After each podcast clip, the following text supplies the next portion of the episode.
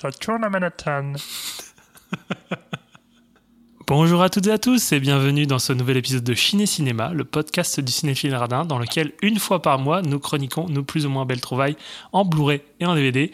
Ce mois-ci, c'est le mois de novembre. C'est le, le mois de la science-fiction. Mais attends, tu parles avant que je te présente, ça va là Pardon, ça- excusez-moi. Alors, avec moi, toujours présent, toujours vivant, toujours debout. On l'a déjà fait celle-là, mais c'est pas grave. J'ai pas de lancement. Quentin Greten. En forme, en pleine forme. Euh, T'es en pleine forme. Ouais, ouais, je vais être super bien. pas de rhume cette fois-ci. Pas de rhume, pas, je suis pas malade depuis 10 jours, donc c'est nickel. C'est bien, à chaque enregistrement, t'es malade. C'est une, belle constante en tout cas. Et moi, je, je travaille pour, en tout cas. Ah, voilà. Allez, commençons.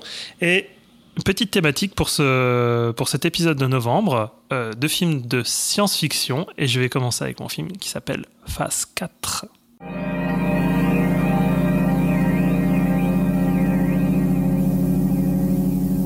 That spring, we were all watching the events in space and wondering what the final effect would be. Astronomers argued over theory, while engineers got pretty excited about variables in magnetic fields. Mystics predicted earthquakes and the end of life as we knew it.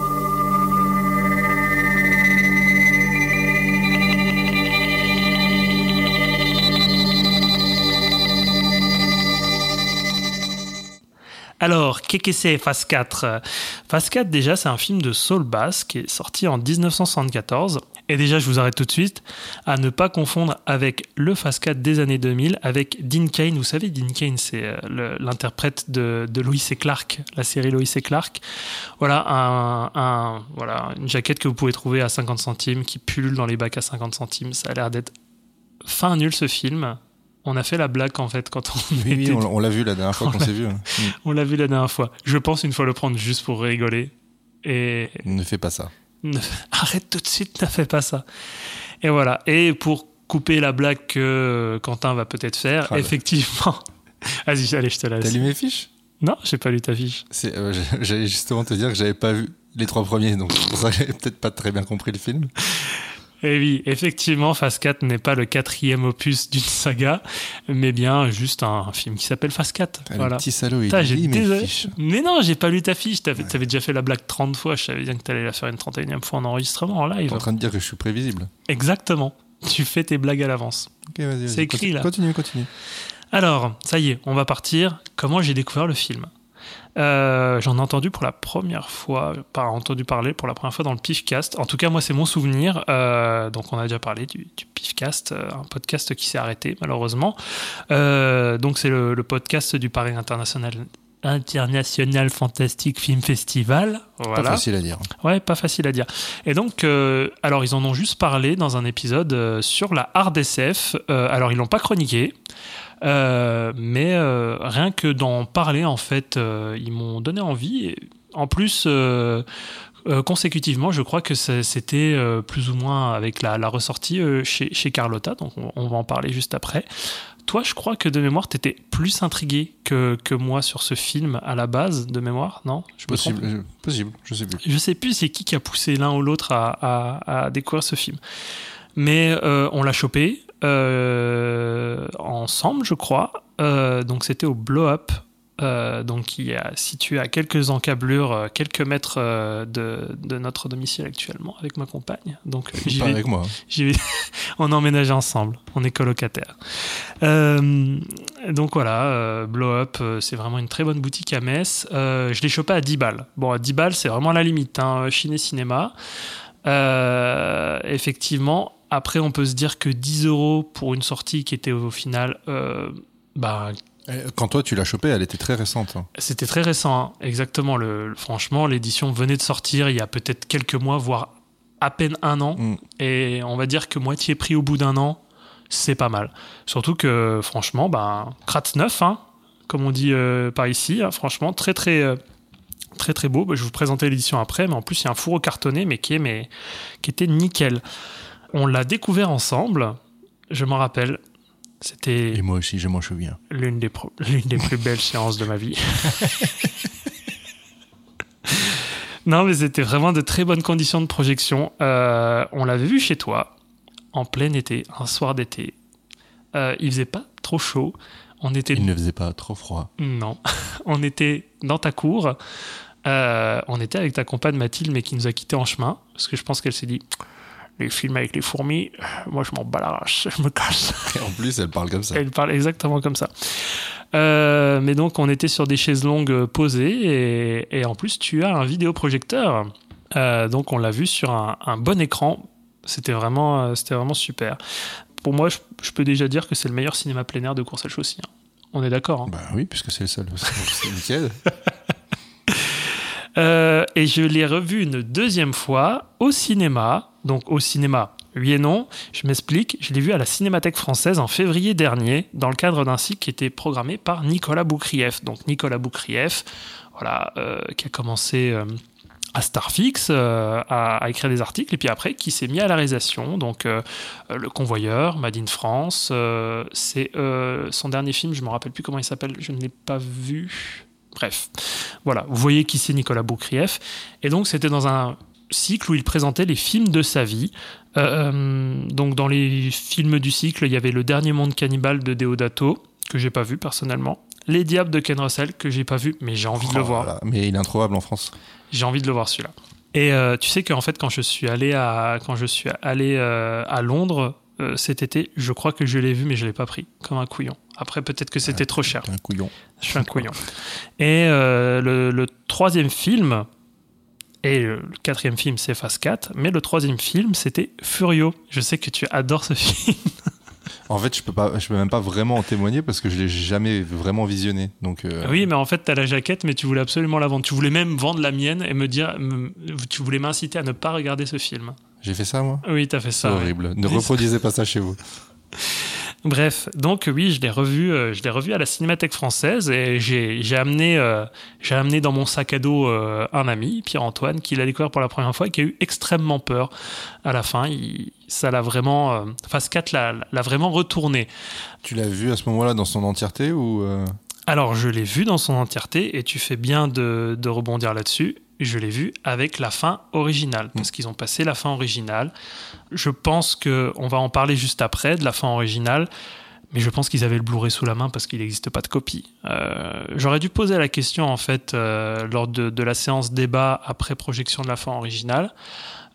Je, je pense pas qu'ils aient récupéré la copie. C'est quand même Ouais, mais après, quand tu regardes nous, nos, nos Blu-ray, euh, la fin originale fait partie des bonus. Elle n'est pas intégrée directement au film. Oui, mais du coup, c'est ça le truc, c'est que est-ce qu'ils ont juste appuyé sur on met le bonus du, du DVD Carlotta pour passer la fin originale ou est-ce qu'au final ils avaient trouvé euh, la péloche euh, en question Est-ce qu'ils l'avaient rapatriée juste pour cette séance-là?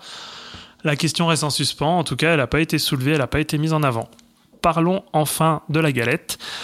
Euh, c'est une édition simple Blu-ray de chez Carlotta qui est sortie en 2020 avec un beau fourreau cartonné. Bon, Carlotta, déjà, on part sur un bon éditeur qui soigne bien ses éditions.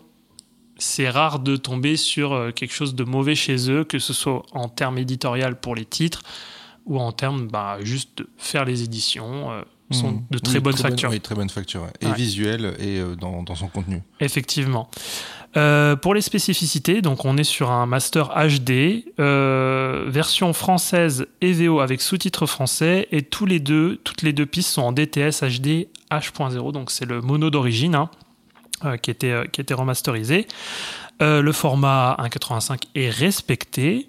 Alors le visuel, on va s'arrêter un petit peu sur le visuel parce que l'édition reprend le, le visuel d'exploitation, de la fiche d'exploitation d'origine. Ce visuel, cette affiche, est très trompeuse car elle reprend un petit peu les codes des films catastrophes des années 50. Euh, alors, je vous ai parlé de Soul Bass. On en a déjà parlé dans le premier épisode, je crois, de Soul Bass. Ou alors, non, dans le deuxième épisode. Celui, Bah, celui- celui sur euh, Anatomy of Murder. c'est ça, exactement. Euh, donc, c'est un film de Saul Bass. Je vais un peu parler de, de lui après. C'est un graphiste de formation. Il été très reconnu pour ses génériques. Son œuvre, majoritairement en fait concentrée sur les génériques et les affiches de cinéma. Et pour son seul et unique film, parce que c'est son seul et unique long métrage. Il n'a même pas été convié par le studio pour faire l'affiche, ce qui est assez, assez ironique. Et moi, j'avoue, en fait, euh, ce visuel qui ne reflète pas du tout le film, moi je le kiffe.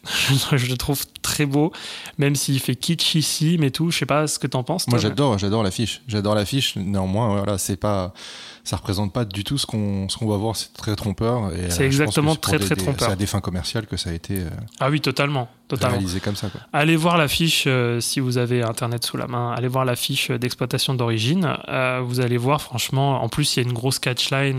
je me rappelle plus comment, mais en gros, le jour où la Terre devient un cimetière ou un truc comme ça, alors que c'est pas du tout l'objet du film. Bref, on va en parler juste après. En termes de bonus pour cette euh, édition, assez fourni, je dois dire. Donc, il y a un bonus qui s'appelle Une vie de fourmi. Donc, c'est un entretien avec Jasper Sharp et Sean Hogan de 21 minutes. Euh, c'est pas un bonus exclusif Carlotta.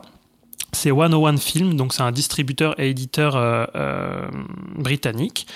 Jasper Sharp, je connaissais pas, Sean Hogan non plus. Donc Jasper Sharp, c'est un critique et co-réalisateur d'un documentaire un peu sensationnaliste et on va voir que c'est quand même assez euh, assez logique qu'il l'a invité parce que euh, le, documentaire qu'il a co-réalisé qui s'appelle The Creeping Garden, euh, qui est sorti en 2014, euh, a un côté, je dirais, pas sensationnaliste, mais en fait, essayer de rendre fictionnel certaines choses dans son documentaire, en fait, d'injecter de la fiction euh, dans, dans son documentaire.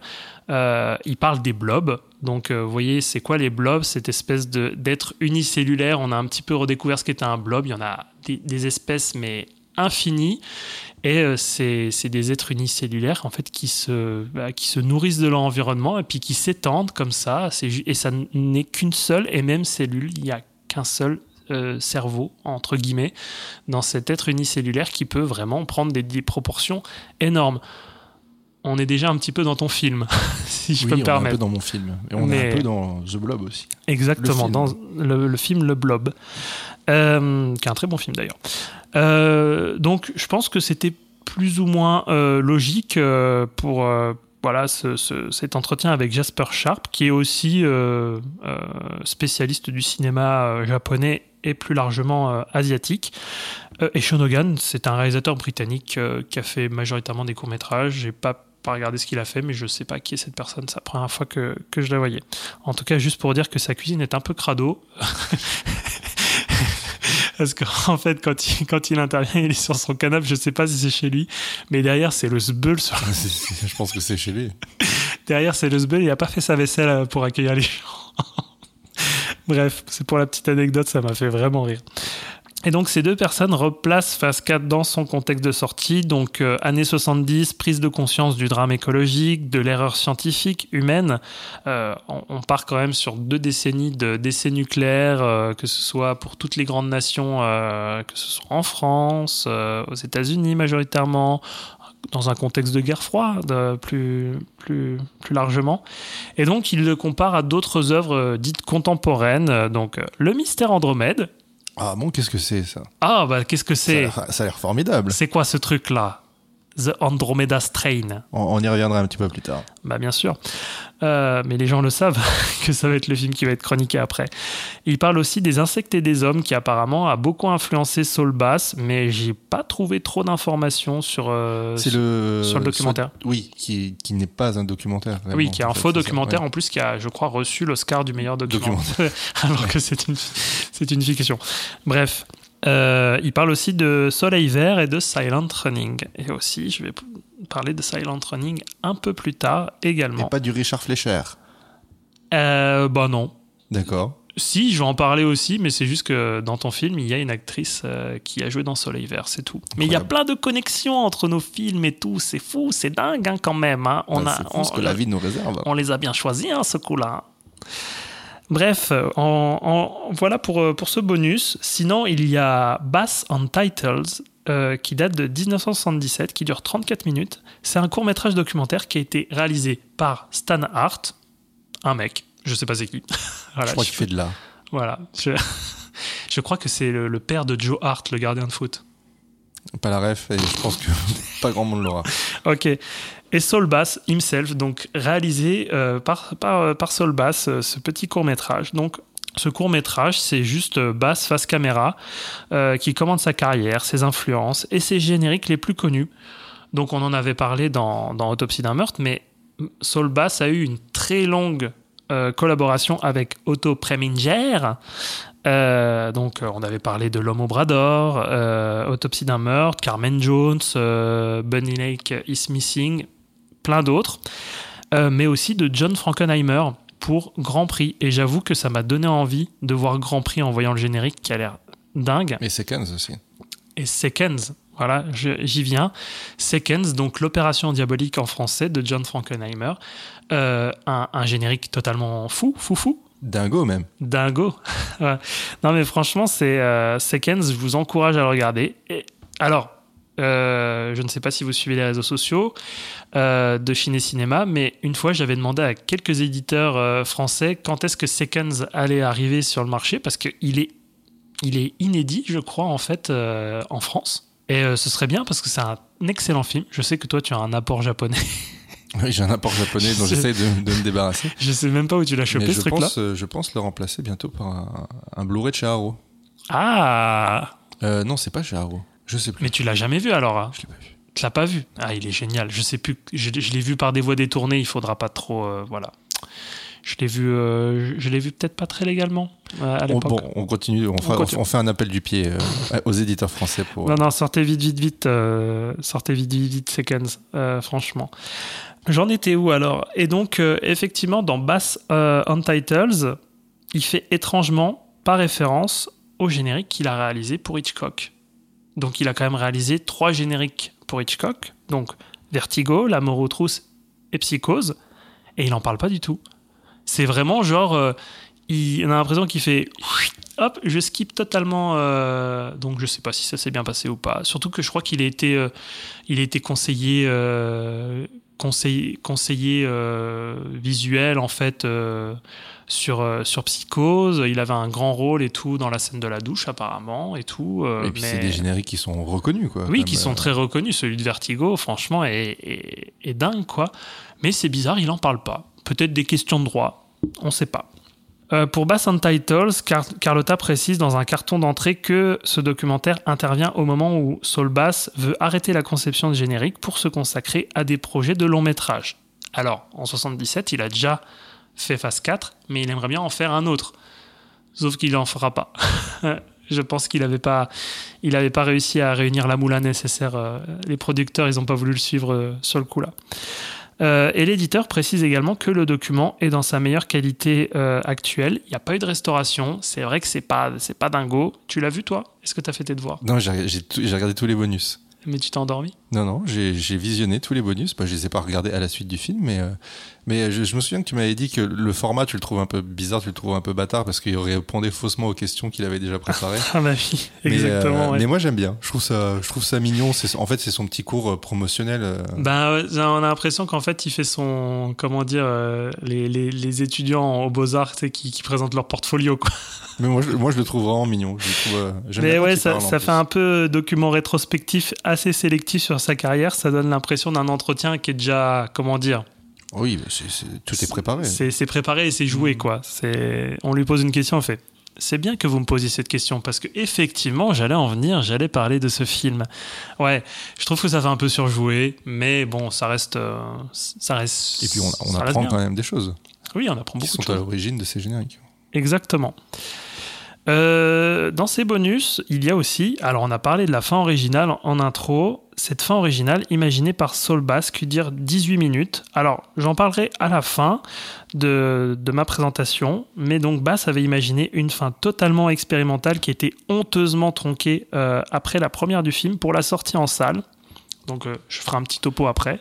Elle dure 18 minutes, mais par rapport à la fin originale, c'est, Oui. juste quelques minutes supplémentaires. Oui. Enfin, en fait- enfin, En fait, la chose qui est bien, c'est qu'ils ont gardé tout un morceau de, de la fin euh, qui a été conservé pour essayer de juste euh, recoller les morceaux dans le contexte. quoi. mm. C'est pas juste, on, on vous montre juste les dernières minutes qui ont été coupées, euh, pas dans le contexte du film. Et c'est Oui, ça on, que je trouve on- bien. ça. on repart de toute. Enfin, c'est une séquence complète, quoi. Ouais, exactement. Et juste pour terminer, encore une fois, la sempiternelle bande-annonce originale. J'ai rien d'autre à dire dessus. Euh, c'est fini pour, euh, pour, les, pour les bonus, pour les bonus de cette édition. En autre édition existante, euh, il y a l'édition DVD de Carlotta qui est sortie exactement en même temps. Même bonus, mais je vous conseille de foncer sur le Blu-ray. hein. Je savais même pas qu'ils avaient sorti un DVD. Si, si, si, si. pour- Ils ont sorti le DVD et le Blu-ray en même temps. Et vu les prix assez bas du Blu-ray, qui sont, ils peuvent se trouver, j'ai regardé hier, que ce soit sur Vinted ou le Bon Coin, ça se trouve entre 5 et 10 euros. Il y en a qui se touchent à 15. Mais franchement, vous pouvez le trouver à moins de 10 euros en Blu-ray. Donc foncez quoi. Euh, skippez le, le DVD et allez directement sur le Blu-ray. Et donc il existe un coffret ultra collector, un CUC comme on, appelle euh, chez Carlotta. C'est le CUC numéro euh, 15. C'est un combo DVD Blu-ray, donc qui est sorti exactement euh, voilà, en même temps, le même mois. Alors dans ce CUC, euh, il y a un livre de 200 pages avec des photos d'archives, un livre de Franck Lafont intitulé Phase 4, Éclipse de l'humanité. Il y a également six courts-métrages de Saul Bass sur le Blu-ray, un visuel exclusif qui est créé par Scott Maslow. Donc c'est le fils du mec qui a créé la pyramide. Tu, tu, la pyramide de Maslow, tu vois c'est quoi? Ah là là, faites-le sortir.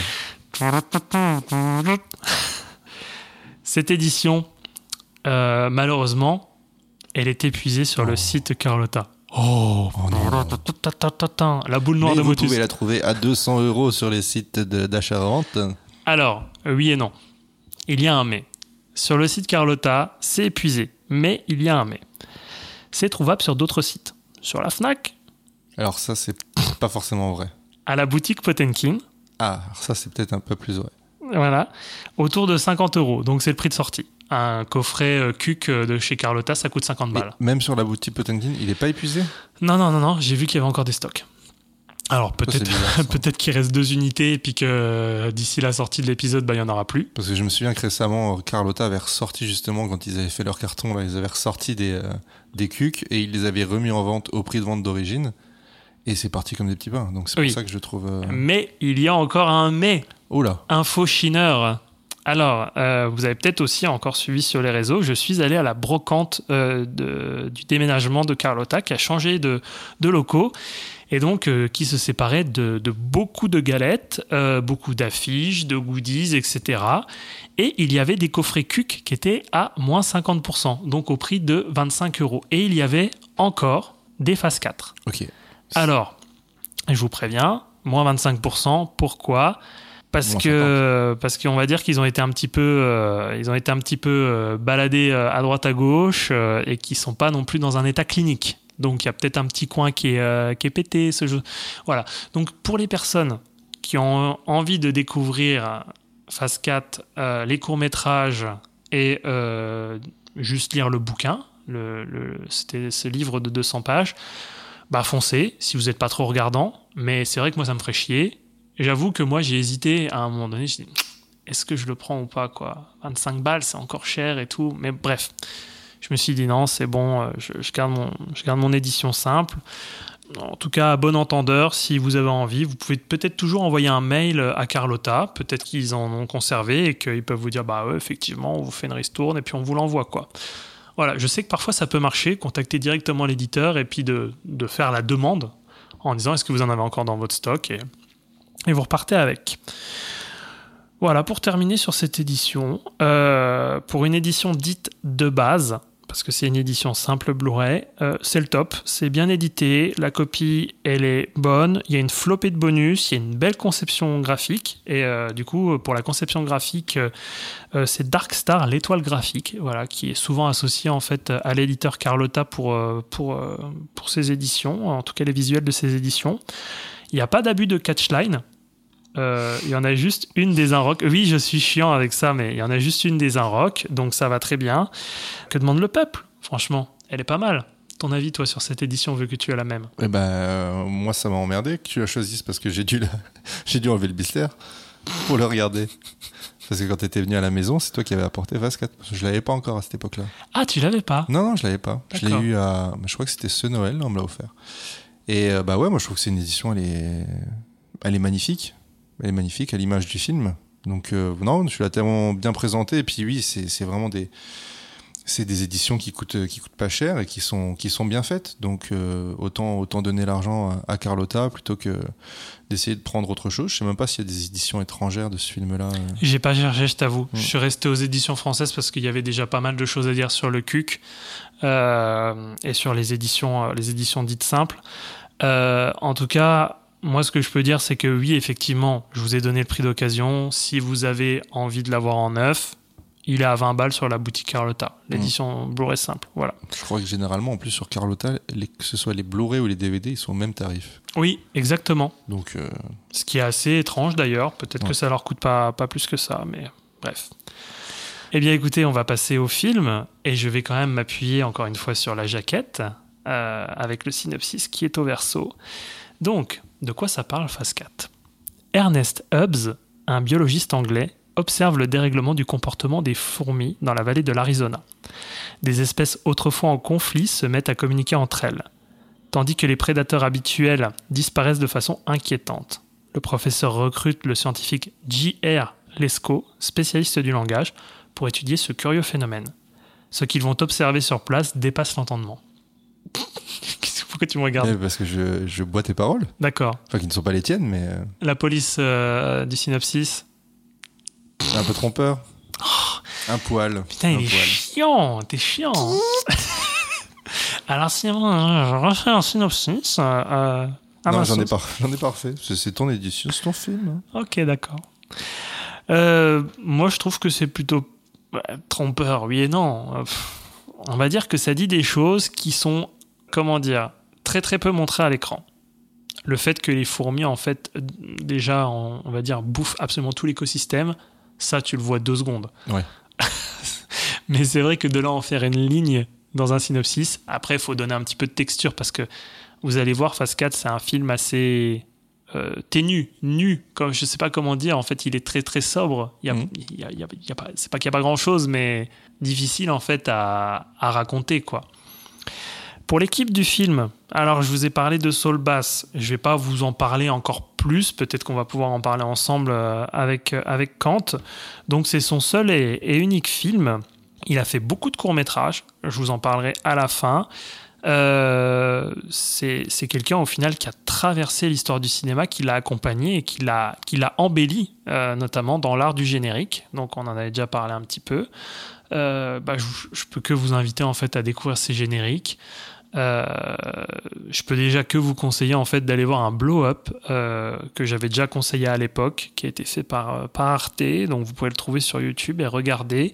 Vous allez avoir- vraiment avoir une vue d'ensemble de la carrière de Saul Bass et Ellen Bass, oui, qui est- il faut pas oublier est, de la mentionner. qui- oui, qui est sa compagne et au final qui l'a accompagné sur de nombreux projets et d'ailleurs qui a co-réalisé certains courts-métrages euh, avec lui. Donc c'est vraiment un couple qui est à l'origine parce que si j'ai bien compris, c'est que Saul Bass en fait est donc est un graphiste de formation qui sort d'une université euh, voilà euh, on va dire de graphisme ou d'art plastique. Et Helen Bass euh, était plutôt euh, on va dire dans la connexion en fait. C'est elle qui plus ou moins faisait les connexions avec les les différents collaborateurs avec qui ils ont travaillé. C'est elle qui dénichait un petit peu les trucs et tout. Et puis elle, elle mettait la main à la pâte côté artistique également. Mais là, sur Phase 4, elle fait pas du tout partie du projet. Ouais, oui, oui, c'est vrai, effectivement.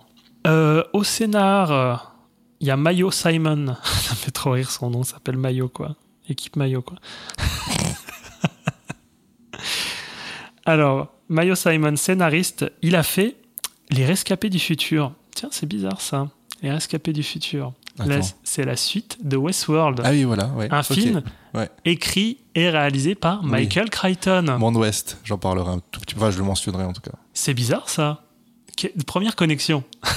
le mec qui surjoue à peine. Non, mais effectivement, les rescapés du futur, en plus que j'avais en Blu-ray, que j'ai cédé parce que c'est pas très bien. Westworld, c'est très bien. Les rescapés du futur, hmm, avec Peter Fonda, ah, c'est compliqué. Hein c'est c'est compliqué. Il a travaillé avec Saul Bass sur un de ses courts-métrages, Why Man Creates, euh, un court-métrage avec lequel il a eu un Oscar du meilleur court-métrage documentaire. Et ben bravo l'artiste. Bravo, on l'applaudit. Je vous en parlerai un petit peu à la fin de, de Why Man Creates. À la photographie, Dick Bush. Euh, pourquoi, tu, pourquoi tu rigoles? Dick Bush qui a commencé euh, à la photographie sur le projet de Culloden de Peter Watkins. Euh, il a fait aussi The Philadelphia Experiment et Sorcerer. Ah, très bon film. Tiens. Ah, tu Je me demande bien qui l'a réalisé. Tiens, ça s'est réveillé en face de moi. à la production, Paul B. Radin. Avec un nom comme ça, le mec a vraiment pas produit beaucoup de films. Ah, Ah. il faudrait l'inviter dans l'émission. Ouais, il faudrait l'inviter. Non, mais c'est vrai que c'est- c'est la première chose qui nous avait tapé en fait quand on a regardé le film et vu le générique, que le producteur s'appelle Paul Radin. Ça me fait tellement rire. Il a, pas, il a vraiment pas fait beaucoup de films, il a vraiment pas produit beaucoup de films. Et, et cette blague, en plus, a été refaite lors de la projection. euh, c'est- je crois que c'est Nicolas Boukrieff euh, qui a parlé de Paul Radin. Bref, c'est une blague facile, mais bon, ça fait toujours rire, hein, c'est toujours bien. hein.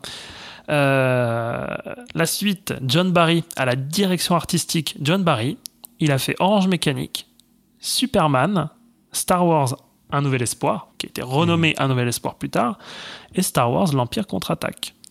Et tragiquement, ce mec est mort sur l'Empire contre-attaque. Bon, il n'est pas mort euh, sur le plateau, il y a un projecteur qui est tombé sur la, la gueule. hein. C'est juste qu'en fait, il a fait une énorme fièvre et il est mort d'une méningite pendant la production. Et ce mec, bah, je pense qu'il aurait fait une, une excellente carrière. Et du coup, bah, il est cané, le pauvre, quoi. Voilà. Donc, euh, il, il a fait vraiment du bon taf sur les super films que, en tout cas, que j'ai vu. Ah oui. J'ai pas encore vu Superman. Sinon, à la musique, Brian Gascoigne. Donc, pas le frère de Gascoigne, le joueur de foot. Encore une blague foot Ah balistique. ouais, là, ça commence à faire un peu lourd, hein, monsieur. Ah, voilà, hein. bref, je fais ce que je veux, ok? J'ai le micro.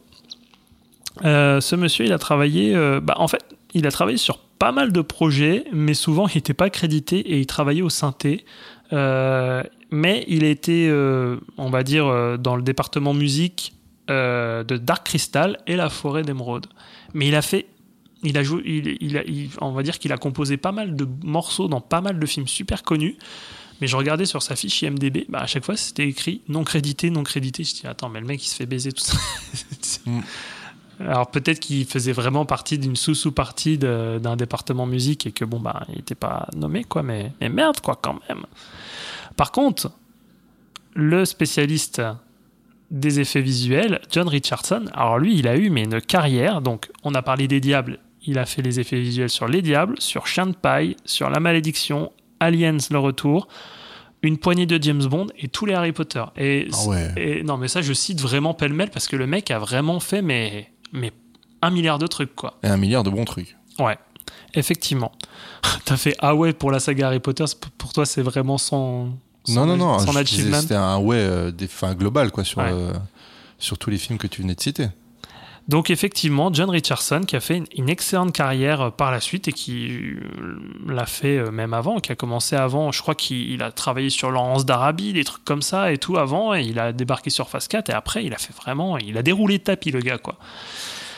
Et, voilà, ça en est fini pour la présentation de l'équipe du film, juste pour dire que Phase 4, et ça je l'ai appris lors de la préparation de, l'émission, je le savais pas du tout jusqu'à ce qu'on prépare cette émission, c'est adapté d'une nouvelle en fait de Barry euh, Malzberg qui datait de 73 qui est elle-même alors à prendre avec des pincettes mais supposément inspirée d'une nouvelle de H.G. Wells L'Empire des, des fourmis qui est une, une nouvelle qui est parue en 1905 voilà Intéressant, ouais. donc euh, Mais c'est même, oui, c'est même pas crédité, quoi. non c'est même pas crédité en même temps le générique de Phase 4 euh, je Oui, crois que c'est le générique hein. c'est le générique le plus court du monde quoi Oui, oui. Voilà pour l'équipe du film. Je passe euh, un peu en vue la distribution. Alors là, on va aller très très vite parce qu'il y, a- bah, il y a trois personnes, hein, euh, à Mm. peu près. Et peut-être deux de trop. On va en parler, on va en parler.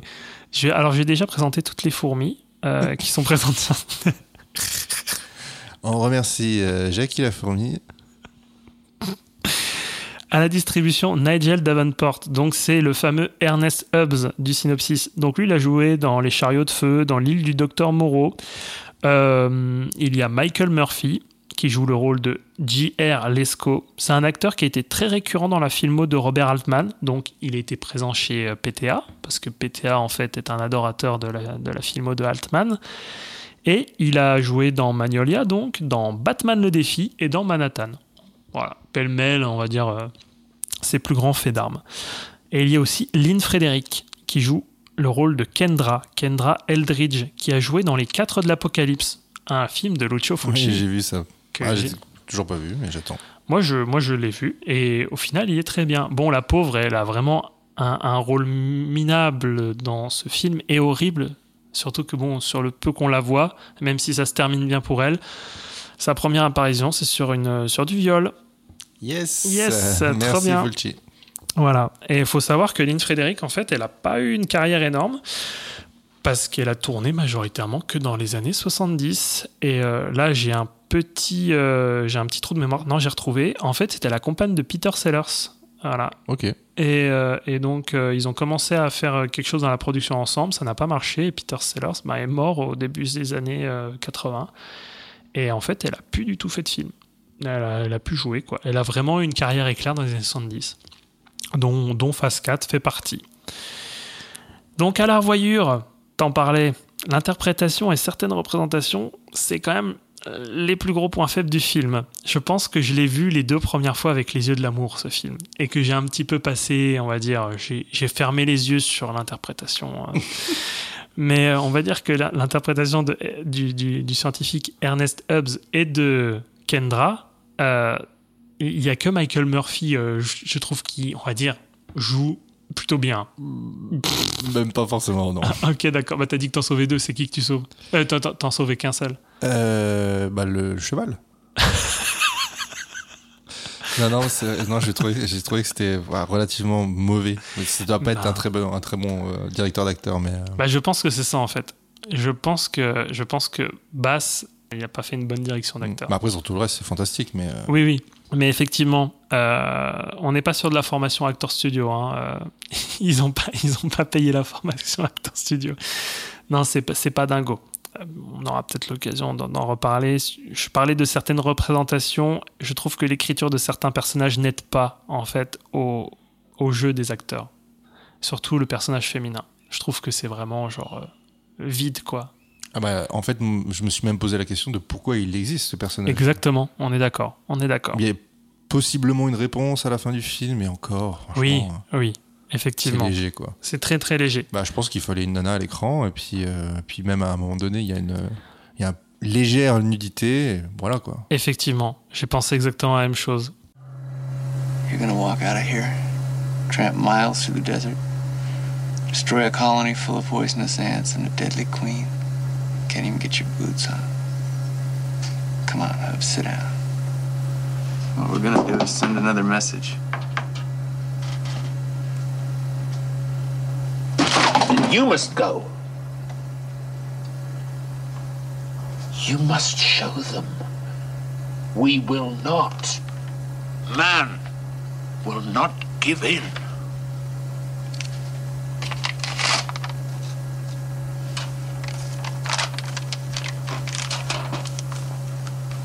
Did I tell you I figured out their first message?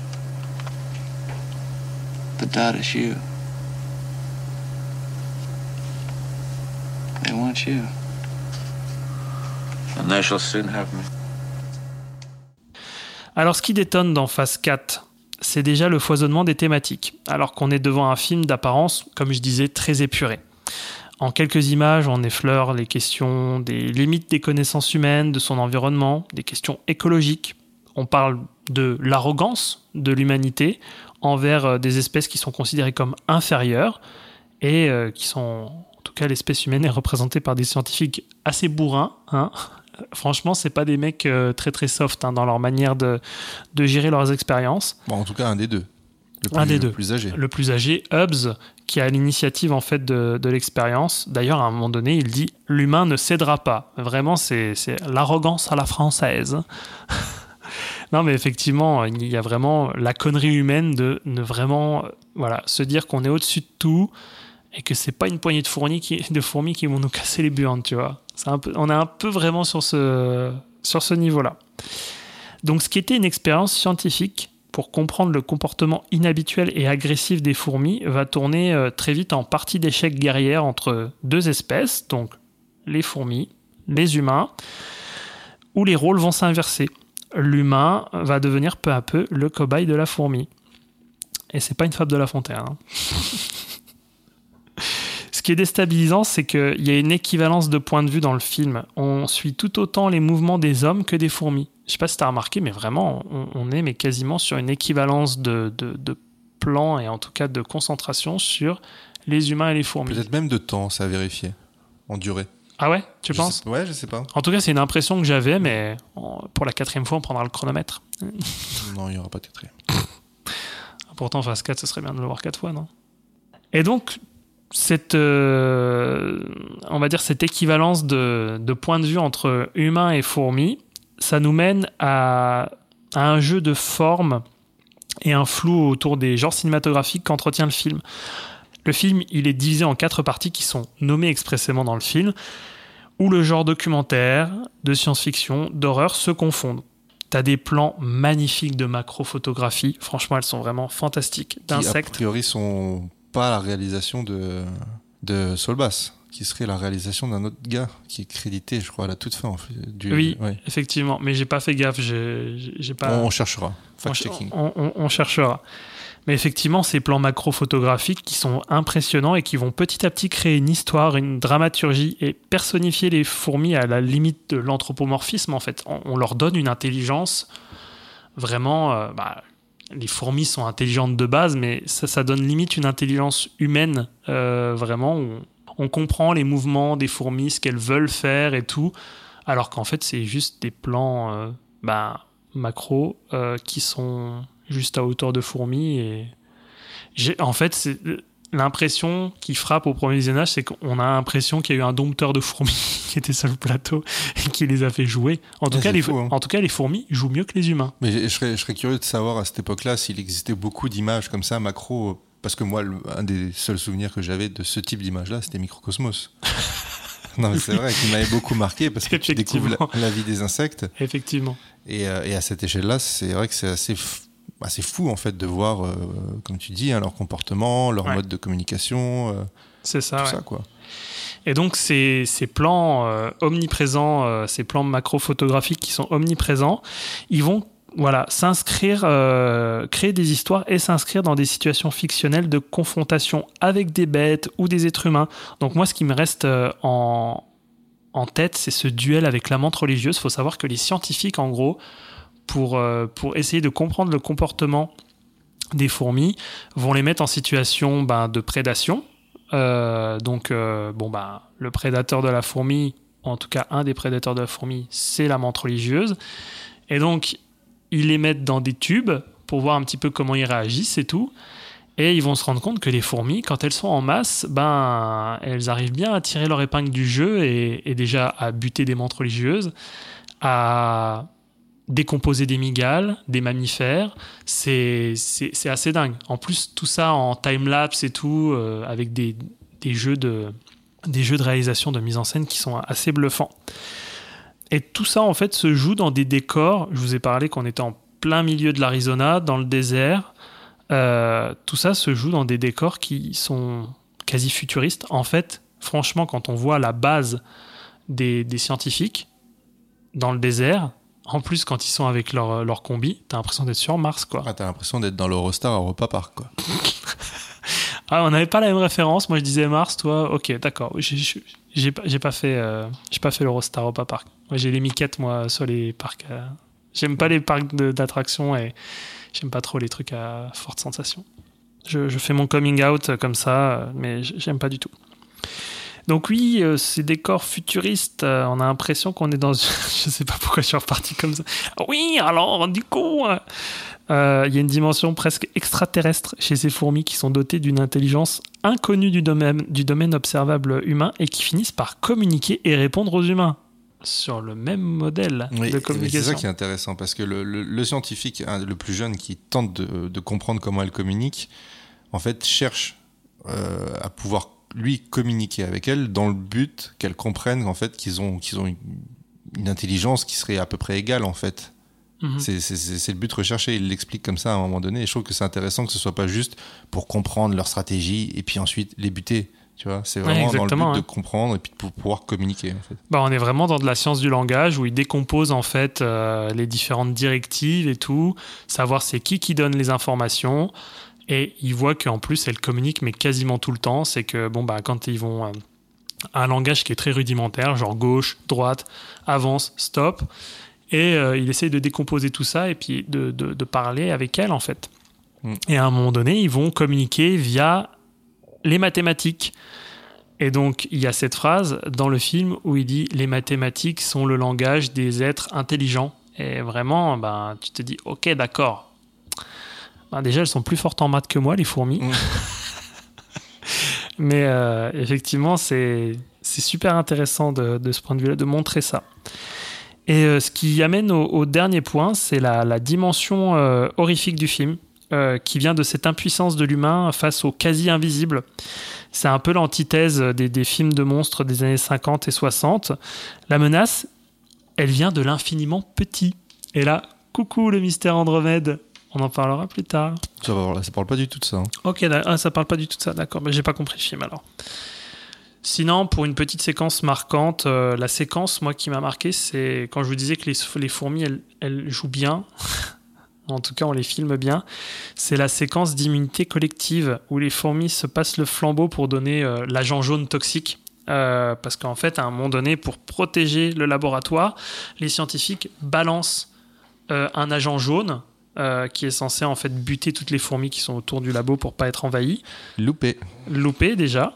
Et euh, donc il y a une séquence d'immunité collective où les fourmis vont prendre un petit bout de l'agent jaune et le ramener jusqu'à la reine qui va l'intégrer en fait dans son patrimoine génétique, en tout cas je crois, en tout cas dans sa, en- pas dans son patrimoine génétique, mais en tout cas dans sa mémoire. Oui, dans euh, ses cellules. oui, dans- ouais, dans, ses- dans sa mémoire dans- cellulaire, quoi. Je...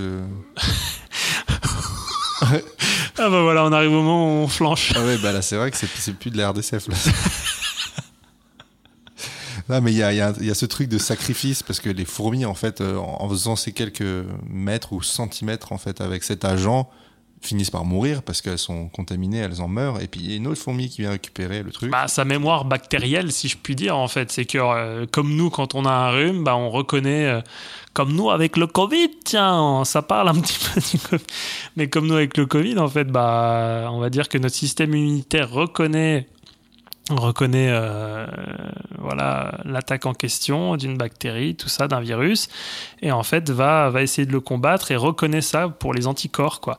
Et donc là, en fait, c'est ça qui se passe avec ces fourmis, c'est qu'elles se, sacrifient pour ramener à la reine, la reine qui va l'ingérer, une dose trop, trop petite, trop infime pour la buter, euh, comme en fait quand on nous, bah voilà, quand on nous fait un vaccin, quoi. Et après, euh, elle pond des fourmis qui sont immunisées à l'agent jaune, ce qui et cette séquence fait froid dans le dos parce que bah, tu te dis là, c'est vraiment une, une marque d'évolution euh, chez une espèce de s'adapter à un environnement qui est hostile et de voir qu'ils ont une capacité d'adaptation. Donc bon, je, je vais pas, euh, pas m'étendre trop sur euh, la mise en scène ou en tout cas les, les- les- les effets de mise en scène, la musique, le son. Moi, je, je sais pas, j'ai déjà parlé des plans de vue macro-photographiques, des time-lapse et tout, des ralentis. C'est assez dingue, c'est assez difficilement déjà descriptible et c'est difficile d'être exhaustif sur, euh, voilà, sur, sur le temps qui nous a imparti. Euh, pour parler de la musique et du son qui est très importante. La musique, une musique euh, électronique qui est lancinante et des sons qui nous plongent dans une ambiance inquiétante, menaçante. Il y a des larcènes qui sont mélangés à des bruits organiques, des sons qui s'approchent du thérémine. Je sais pas si tu vois c'est quoi le thérémine. Oui, si, si. Euh, c'est bah, ce- ce- c'est le si vous savez pas c'est quoi le thérémine, c'est le son euh, qui fait le générique de Star Trek par exemple. Voilà. Il y a aussi des riffs de guitare électrique, ça donne quelque chose d'assez unique.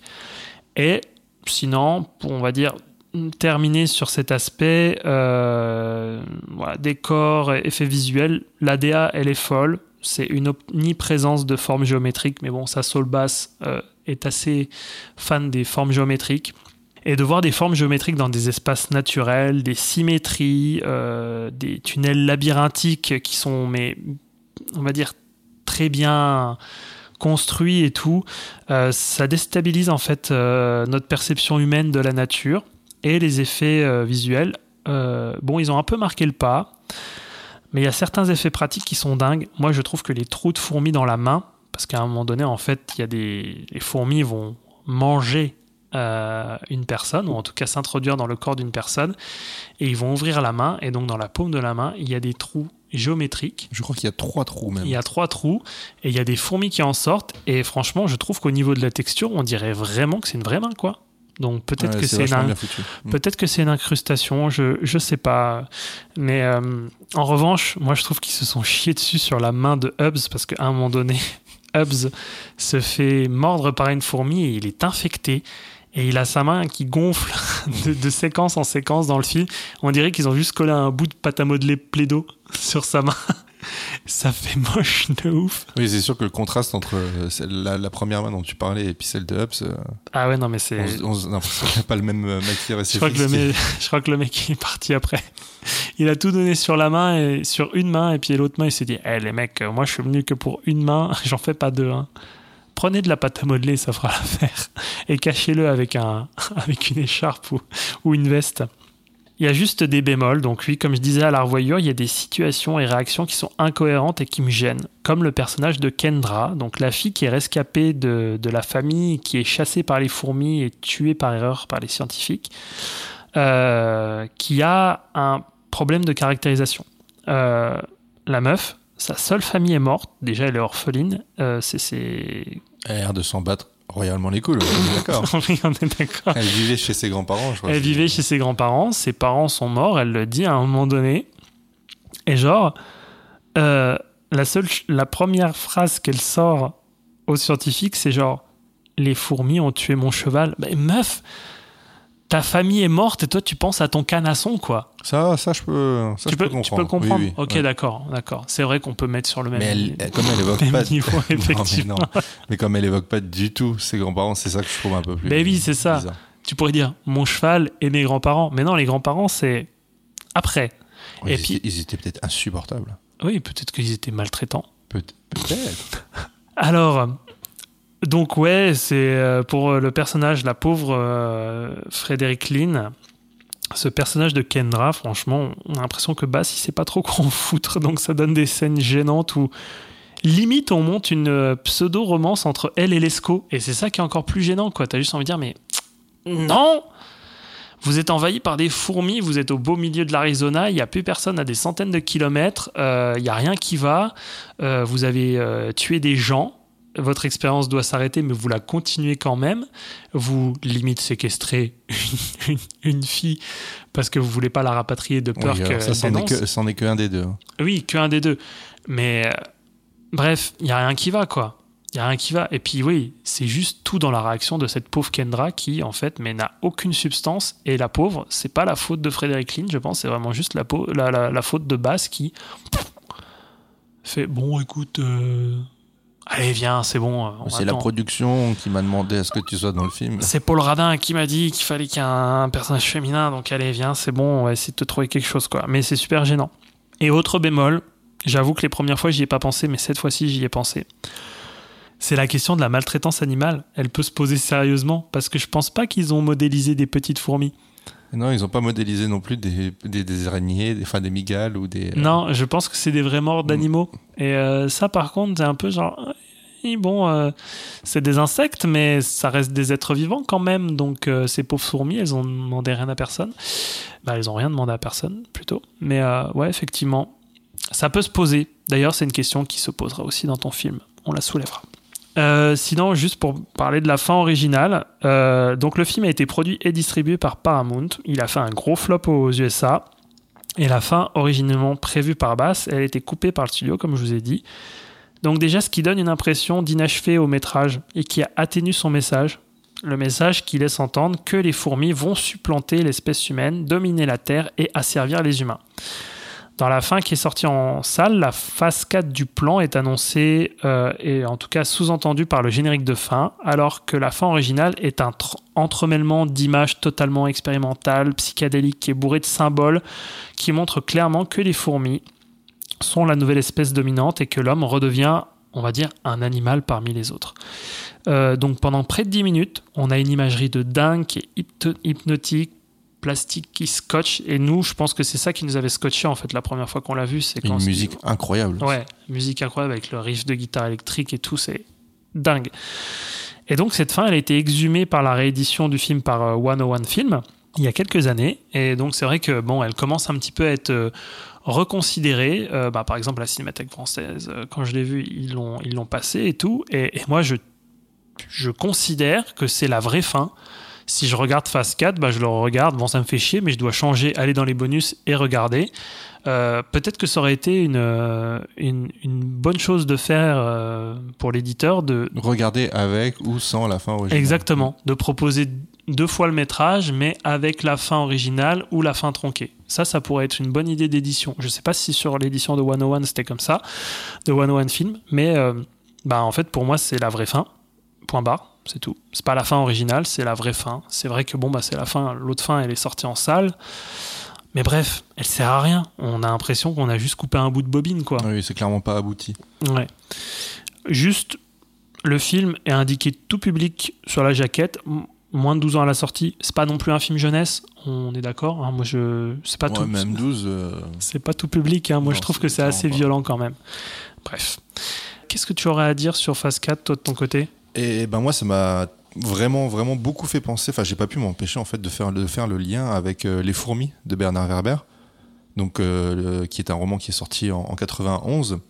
Et euh, en faisant mes petites recherches, j'ai trouvé un petit un résumé, ou de moins une partie de, résumé, qui match parfaitement avec le, avec le discours de phase 4. Alors ça dit, le temps que vous lisiez ces lignes, 700 millions de fourmis seront nées sur la planète. 700 millions d'individus dans une communauté estimée à 1 milliard de milliards et qui a ses villes, sa hiérarchie, ses colonies, son langage, sa production industrielle, ses esclaves, ses mercenaires, ses armes aussi, terriblement destructrices.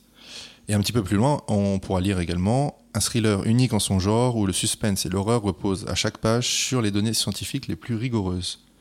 Donc voilà, je trouve que tout est vraiment transposable. Euh, au film de Solbass, euh, voilà le langage qui prend une place très importante dans, dans l'intrigue de phase 4. Leur ville, bon, ça sera leur construction verticale. On n'en a pas forcément trop parlé. C'est vrai que j'en ai pas parlé, mais c'est un, un- élément qui est magnifique en plus, dans, bah, qui est impressionnant. Mm, Et, et d'ailleurs, c'est marrant, j'ai encore fait un autre pont, un autre, un autre lien, parce qu'il y a un plan de ces, de ces poteaux créés donc par les, par les fourmis qui m'ont vraiment, vraiment fait penser à une pochette d'album de Tangerine Dream, et j'y reviens toujours.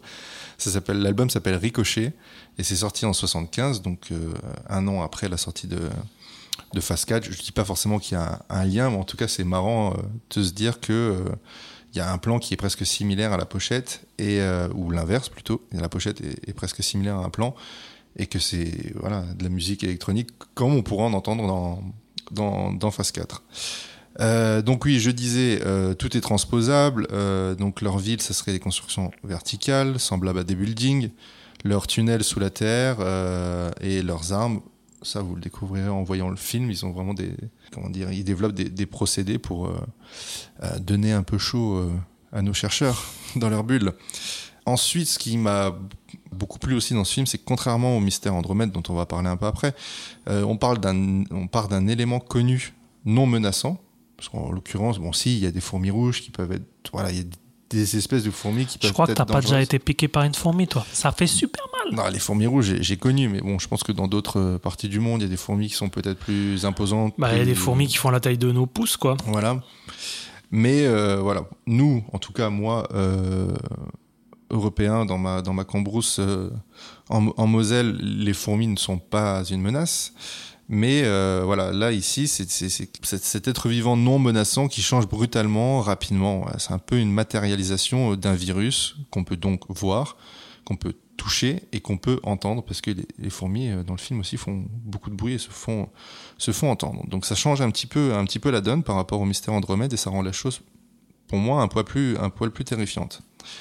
Sinon, je voulais ajouter que euh, au premier abord, bon voilà, quand on sait qui est Solbass et on vous l'a un peu présenté si vous ne connaissiez pas Solbass, et comment sont ces génériques, euh, on pourrait penser que ce qu'on voit lui ressemble pas tout à fait. Moi, c'est dans un premier temps, euh, je sais qu'au premier visionnage, j'étais pas trop familier du travail de Solbass et j'ai un peu appris à le découvrir ensuite. Mais après l'avoir découvert, en revoyant euh, 4, je me suis dit, ah c'est marrant, on pourrait ne pas forcément l'associer à un travail de, de Solbass. Alors qu'en fait, le truc qui est intéressant, c'est qu'il va pas découper ses plans, ses images, euh, comme pourrait le faire par exemple, je sais pas, Wes Anderson. Lui, il va découper très, de manière très symétrique tous ses plans, etc. Euh, lui, il fait pas ça comme ça. Il va, il va plutôt composer ses plans de manière euh, normale, comme, comme n'importe quel autre réalisateur, sans que ce soit trop marqué, je veux dire. Mais comme tu le disais, il va intégrer partout des, euh, des objets qui ont des formes géométriques, euh, bah, que ce soit le dôme dans lequel, les scientifiques se trouvent, tout le matériel informatique qui euh, constitue en fait les enfin ma- informatique oui et scientifique qui constitue qui constitue la base. Il y aura aussi bah, le, lotissement parce qu'en fait enfin lotissement désert inachevé en fait dans lequel les deux protagonistes arrivent au début donc pour voir euh, ce qui s'est passé comment ça comment ça a été un peu enfin comment la population a été en partie décimée. Je pensais également bah voilà aux piliers euh, dont on a dont on a parlé un petit peu un petit peu plus tôt. Et du coup, je, trouve ça, je trouve ça intéressant qu'ils qui, qui n'utilisent pas exactement les mêmes procédés que, que pour ces génériques pour composer une image, euh, une image de cinéma dans le sens où une image euh, de long métrage, mais que il, voilà, il va juste intégrer ce qui lui est vachement propre et, cher dans, dans, dans l'image sans la découper euh, comme telle. Euh, les moins, on les a déjà évoqués, je vais pas forcément revenir dessus. Euh, je rajouterais juste que les personnages, en plus de trouver qu'ils jouent pas très bien, je les trouve vachement clichés en fait dans leur construction. C'est vraiment le vieux qui a vraiment envie d'en finir avec tout ça et le jeune qui a vraiment envie de faire avancer la recherche, etc. Et puis comprendre, communiquer, etc. Euh, voilà, c'est tout ce que je dirais là-dessus parce que en vrai, ça pollue pas le film réellement parce que c'est pas ce qui nous importe le plus. C'est pas, on est, moi, je suis pas là pour voir du super bon acteur, enfin du Ouais. super bon acting. Faut, faut, faut le voir au moins trois fois pour remarquer que ça joue mal. C'est bon, ça va. Je pense que non mais je pense que maintenant euh, si vous le regardez du vous, le noterez enfin vous le remarquerez du premier coup mais euh, On s'en fout, c'est pas le but. c'est pas le but C'est Non, pas le but du vrai film.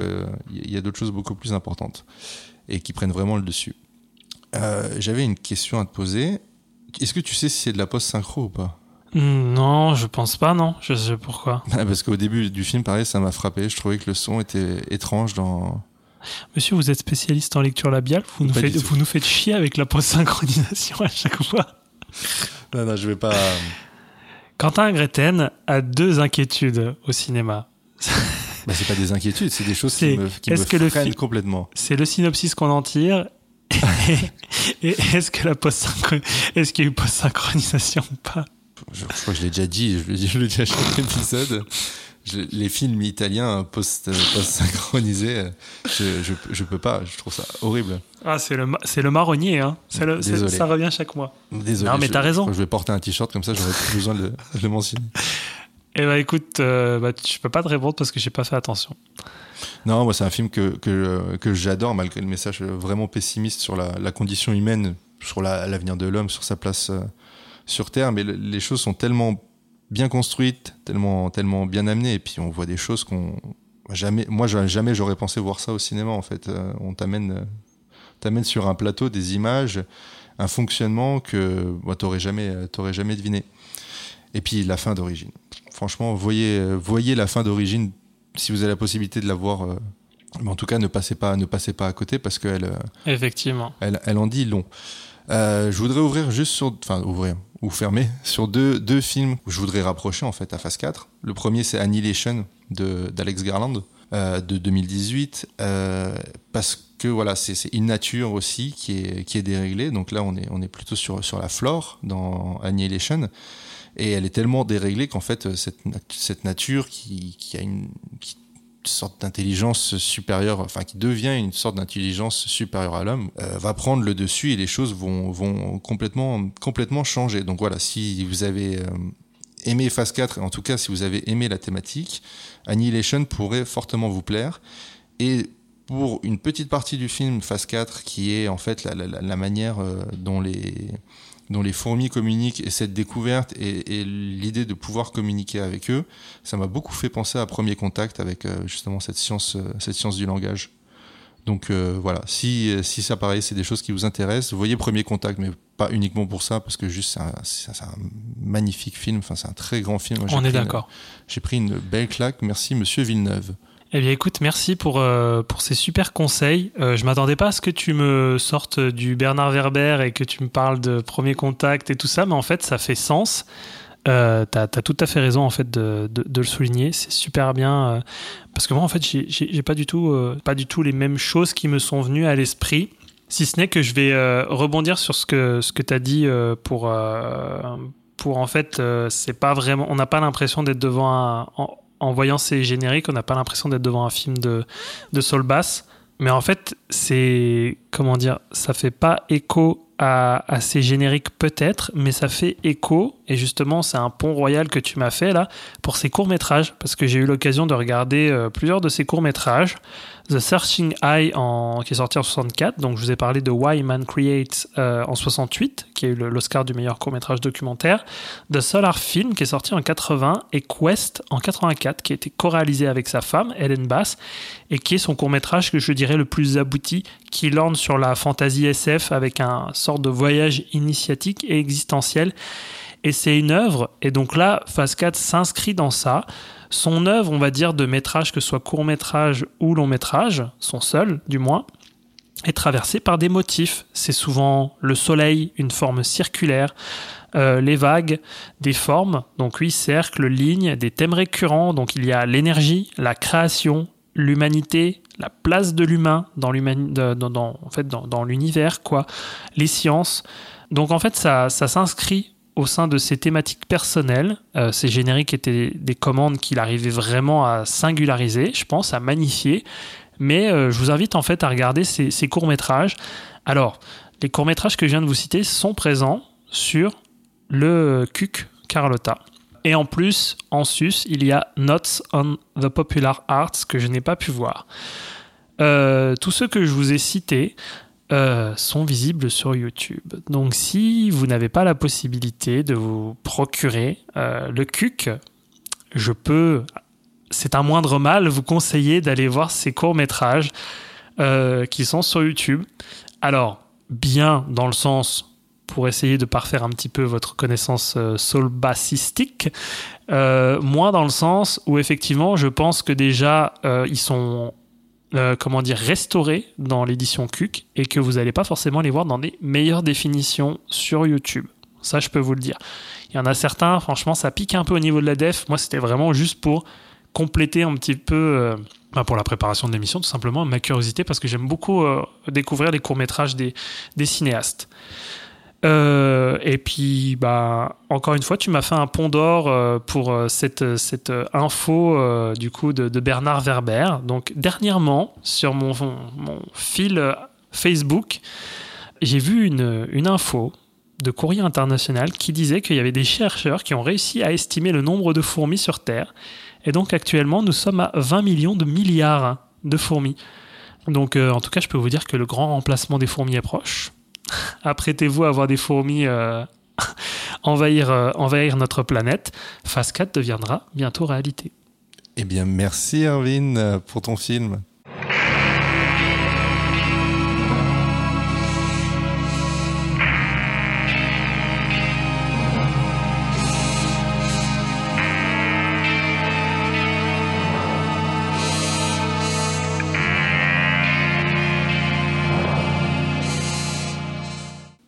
Eh bien, on va juste changer d'état. On va passer de l'Arizona au Nouveau-Mexique et apparemment au Nevada. Mais on reste dans la même région, hein, voilà. Euh, de la Sunbelt américaine. Dans les coins un peu désertiques des États-Unis. Oui, avec ton film, Quentin. Bah, mon film, c'est Le Mystère Andromède de Robert Wise, sorti en 71.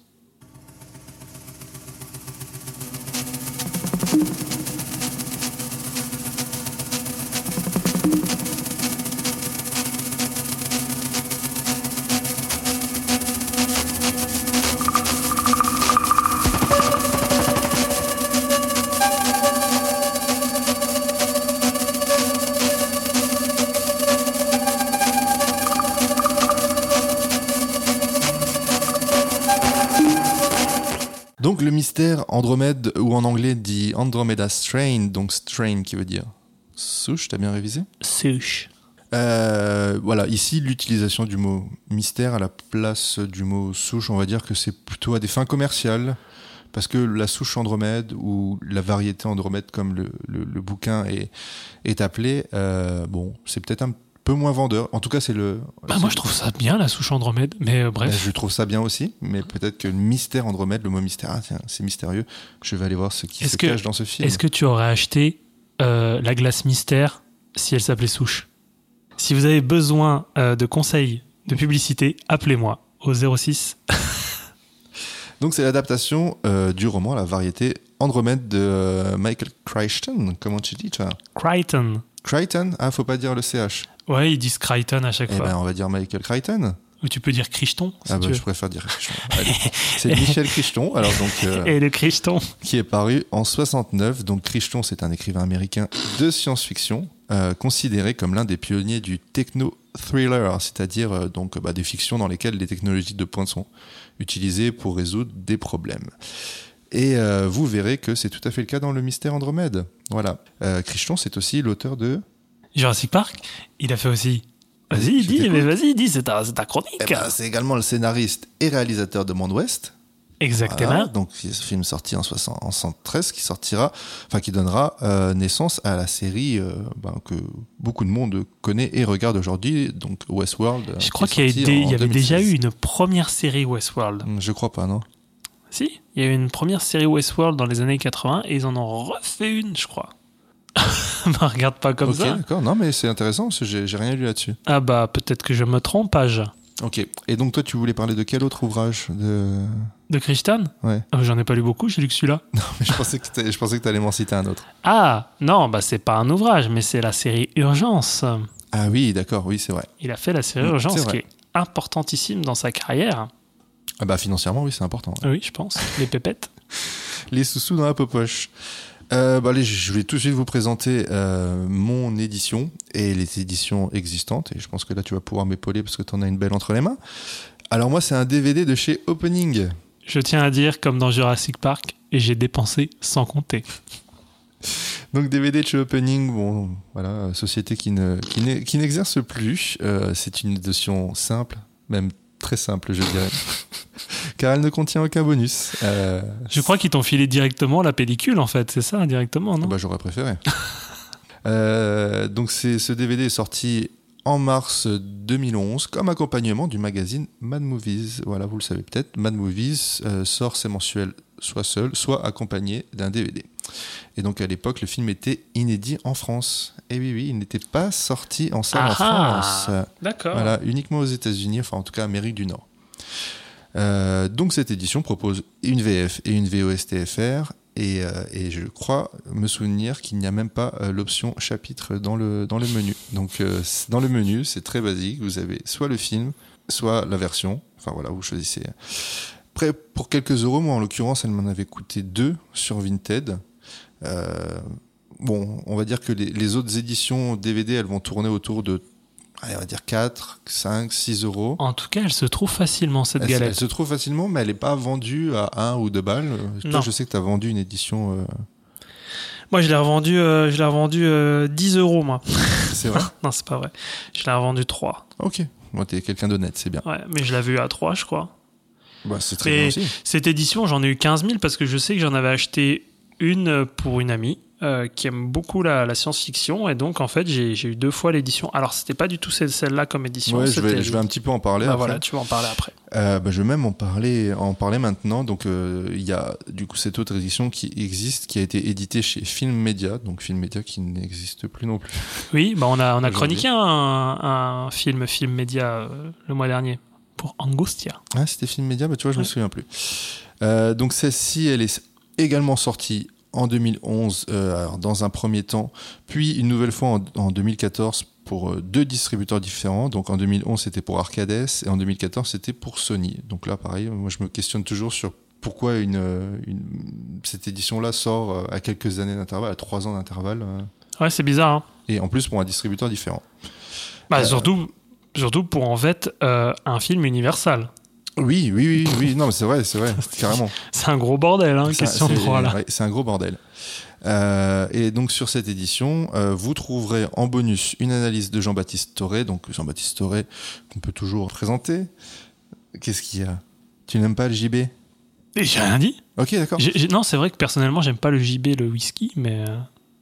J'ai rien contre Jean-Baptiste historien du, du- du cinéma, euh, dont vous avez peut-être entendu parler récemment parce qu'il a publié un, un ouvrage sur Michael Mann et euh, il a sorti un documentaire sur euh, Michael Cimino. Michael Cimino Chim, chiminé, chim, chiminé, chim, chim. Chim- On dit, on dit comment? On dit Chimino Chi- Cimino, ouais. Bah après, euh, Simino bah c'est toi, euh, c'est toi qui sais ça d'habitude. Chimino. Chimino, voilà. Jean-Baptiste Doré, il est aussi euh, derrière les, euh, les éditions Make My Day. Voilà. J'ai une très belle édition, euh, Make My Day, de The Wicker Man, avec un magnifique visuel. Ah, c'est la plus moche. Non, C'est en vrai, la plus moche. C'est un peu chum, mais ça passe. Ah, c'est carrément chum, oui. Ah, tu saoules. Donc le petit moins. Et euh, bon, bah, seul toi, seul toi pourra réellement en parler parce que tu possèdes l'édition Blu-ray, dont on parlera juste après. C'est que sur ces éditions, le, le format semblait ne pas être respecté en 2.20 Ah, au lieu de 2.35 euh, comme euh, voilà comme ça l'est sur euh, étrange ça. sur ta copie Blu-ray. Donc à vérifier. Moi en l'occurrence, si je regarde ma jaquette, derrière c'est marqué en 2.35. Mais je crois que je serais infoutu de savoir comme ça, juste visuellement en lançant le film, si on est sur du 2.20 ou sur du 2.35. Donc je, je, je peux même pas vraiment. euh, Ouais, ça, ça c'est, c'est, c'est, c'est difficile. Hein. Bah, faudrait lancer sur deux téléviseurs et puis voir vraiment si c'est rogné, quoi. Eh ben si t'as 5 minutes, on fait ça. Ouais, bah, j'ai pas de deuxième Mais je téléviseur. vais chercher chez moi. Donc ce qu'il voudrait dire, c'est que, c'est que l'image est, est rognée dans, dans, dans les copies DVD. Et ce qui est dommage. Ce qui, franchement, si c'est le cas, Oui, c'est dommage. sûr, Pour un film Mm. comme ça, C'est rogner l'image. C'est pour ça que je le souligne, monsieur. Ah oui, non, mais ça, c'est criminel. Hein.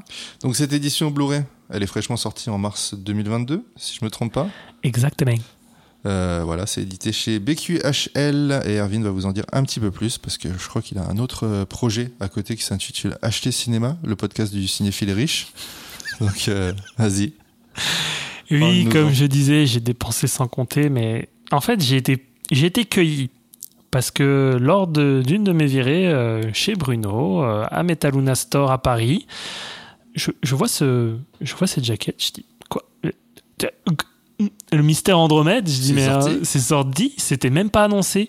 Je crois qu'en fait, cette sortie n'a pas été annoncée.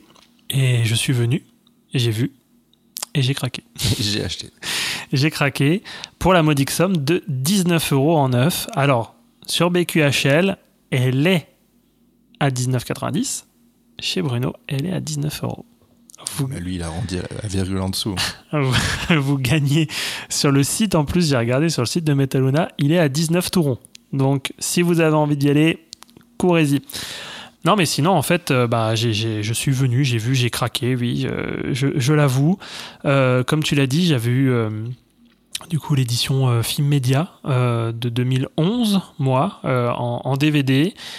Je, l'ai eu en fait en neuf sous blister, mais bon, en fait, le blister, euh, il avait déjà un peu vécu et, le fourreau cartonné euh, avait pris un petit coup sur la gueule. Euh, et pourtant, que j'attendais tellement ce film, mais tellement, et j'étais tellement heureux de. Il y a trop de tellement dans ma phrase, mais j'étais tellement heureux de, le recevoir. Quand je l'ai vu la première fois, je me rappelle t'avoir envoyé un message en disant Je me lance, et dès le générique d'ouverture, mais bref, franchement, ça m'a retourné le cerveau. On aura l'occasion d'en reparler après. Et donc voilà, vous comprenez ben, pourquoi j'ai craqué mon fut euh, en allant chez Bruno pour euh, dire Ah putain la vache En plus, il est magnifique ce visuel parce qu'il reprend l'affiche euh, d'origine Française. euh, française. Mm. Tu as raison de le souligner, parce que j'allais le souligner, mais oui, tu as raison de le souligner. C'est l'affiche française, donc qui est très très très belle. Et donc, euh, pour les spécificités de, ce, de cette galette Blu-ray, euh, donc la définition en 1080, il n'y a pas d'indication sur, le, sur, la, sur la jaquette euh, de restauration. Donc, le format de 35 respecté. Parce que le film, le film a, déjà été restauré en fait au début des années 2010. D'accord. Ouais. Ok. D'accord. Tu les, fais bien de le les préciser. ouais. éditions DVD, d'ailleurs, le, le- je trouve que le- le master des éditions DVD est vraiment, vraiment pas dégueu. Bah, j'avais du DVD. j'avais plus souvenir de celui de. Et c'est déjà des éditions restaurées. J'avais plus souvenir de celui de Film Média, mais je pense pas avoir crié au scandale en regardant l'édition DVD sur Film Média. Quoi. C'était juste le visuel qui était moche, tout euh, ouais, simplement. c'était pas beau. Mm. c'est pas beau. Ça fait très radioactif, tout ça, alors qu'en plus, c'est pas forcément le, bah, le, le sujet du film, même si on en parle. Euh, bon, pour cette édition, qui est très belle, j'en suis mais je suis Tellement pleinement, content. je suis tellement content, je suis satisfait, je, suis- je- je dors avec. Donc oui, comme je disais, le format respecté pour les versions euh, et les pistes son, donc VOST français, VF, tous deux en 2.0 LPCM. Voilà. Euh, me demandez pas c'est quoi le LPCM. euh, J'ai regardé en vitesse, mais niveau son, je suis un peu, je suis un peu une guiche. Euh, mais parlons des bonus. Par contre, je peux vous parler des bonus. Alors, il y a beaucoup de bonus. Il y a un entretien avec un monsieur qui s'appelle Simon Bréant, qui est maître de conférence en littérature française. Un bonus exclusif BQHL de 34 minutes.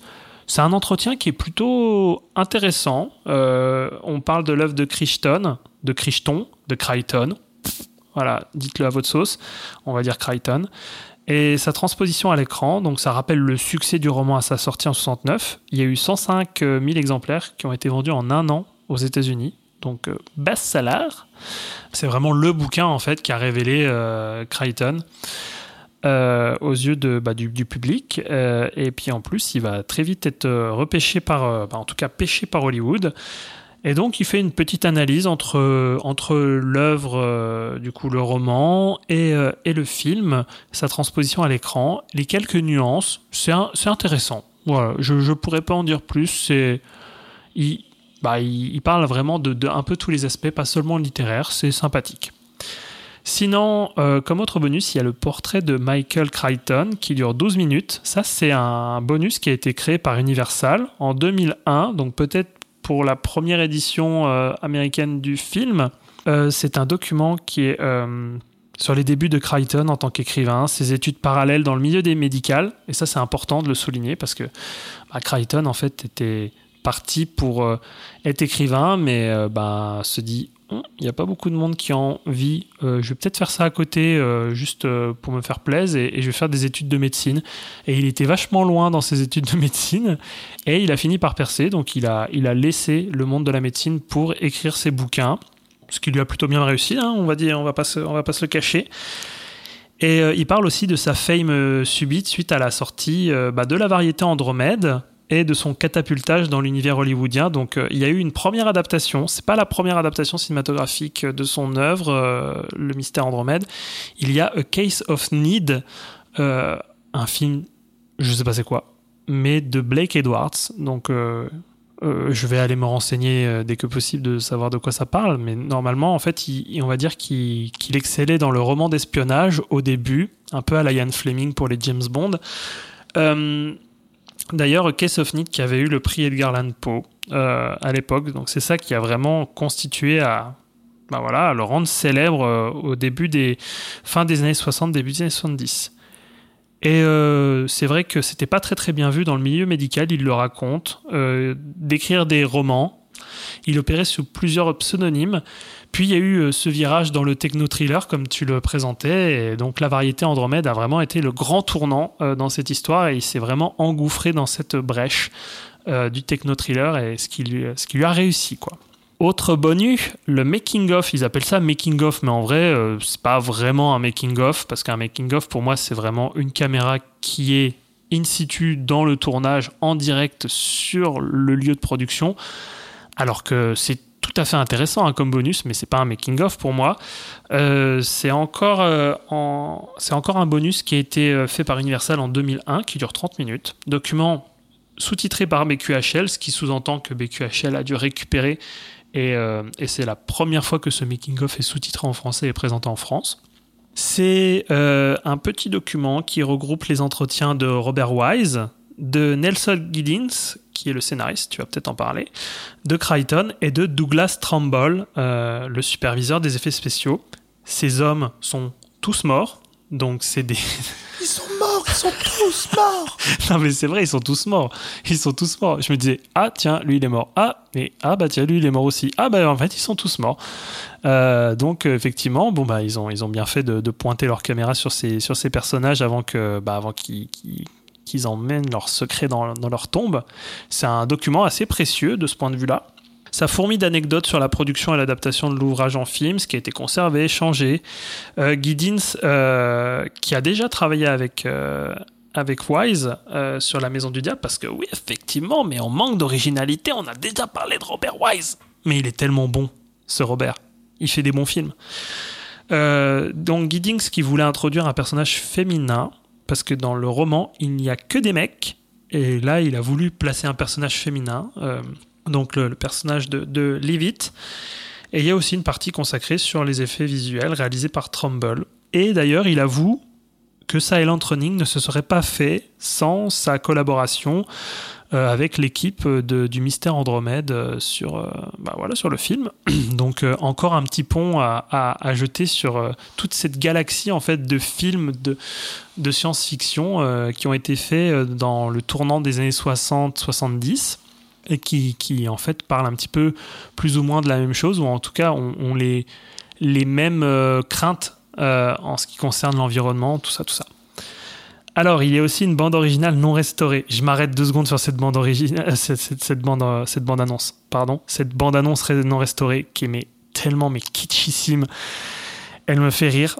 C'est un délice. Il y a, il y a plein de freeze frame en fait dans cette bande annonce avec des catchlines qui, qui font le film dure plus de 100 minutes. Bien. Ouais, super. Super, surtout que le film dure deux heures et quart presque, donc c'est bien de le dire. Euh, il couvre 96 heures des heures les plus déterminantes de la planète. Le suspense perdurera toute votre vie. Bah non, gars, le suspense il perdurera jusqu'à la fin du film et puis c'est tout. C'est une bande-annonce française? Oui. Recommandé pour le grand public, mais peut-être trop intense pour les jeunes enfants. Bah un peu mon neveu. c'est pas un film tout public pour moi. Bref. Et la dernière qui me fait mais tellement rire, en plus, elle peut tellement mal être, enfin, comment dire, détournée, quoi. Personne ne restera assis durant les dix dernières minutes.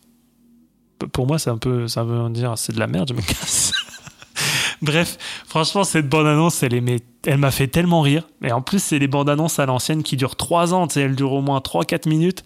Et donc, tu as des freeze frames, des trucs super mensongers, des trucs euh, débiles, en fait, qui pensent attirer, en fait, le chaland, mais qui.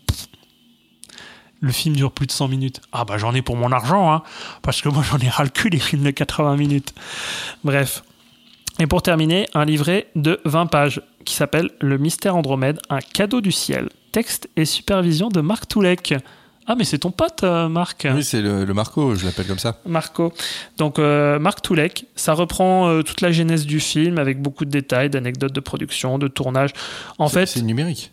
hein? C'est numérique ou c'est papier? Ah non, c'est papier. Il est dans. Il est. Il est. c'est. T'as raison de, de me le demander. C'est un livret papier. Parce que je ne le vois pas, c'est pour ça. Bah, je te le montrerai après si tu veux. Et donc, ça fait très fortement écho au bonus Making of qui est présent dans les bonus. Euh, Il y a de jolies photos d'exploitation. Mais si on veut pinailler, la police d'écriture est petite, mais alors un petit. Je considère que j'ai des bons yeux, mais là j'étais à deux doigts de sortir ma loupe de, mon secrétaire et puis de faire Ah, je vais un peu. Ah, d'accord, ça parle de ça. Mais euh, c'est vraiment petit, faut... Bref. Et puis j'aurais préféré une meilleure qualité de papier parce que le papier glacé euh, qui se froisse facilement et tout, bref. Un plus bel objet, quoi. Hein On se comprend. Surtout que j'ai déboursé 20 balles. Non mais franchement, très content d'avoir une, une belle édition complète comme il n'y en a jamais eu sur le territoire français.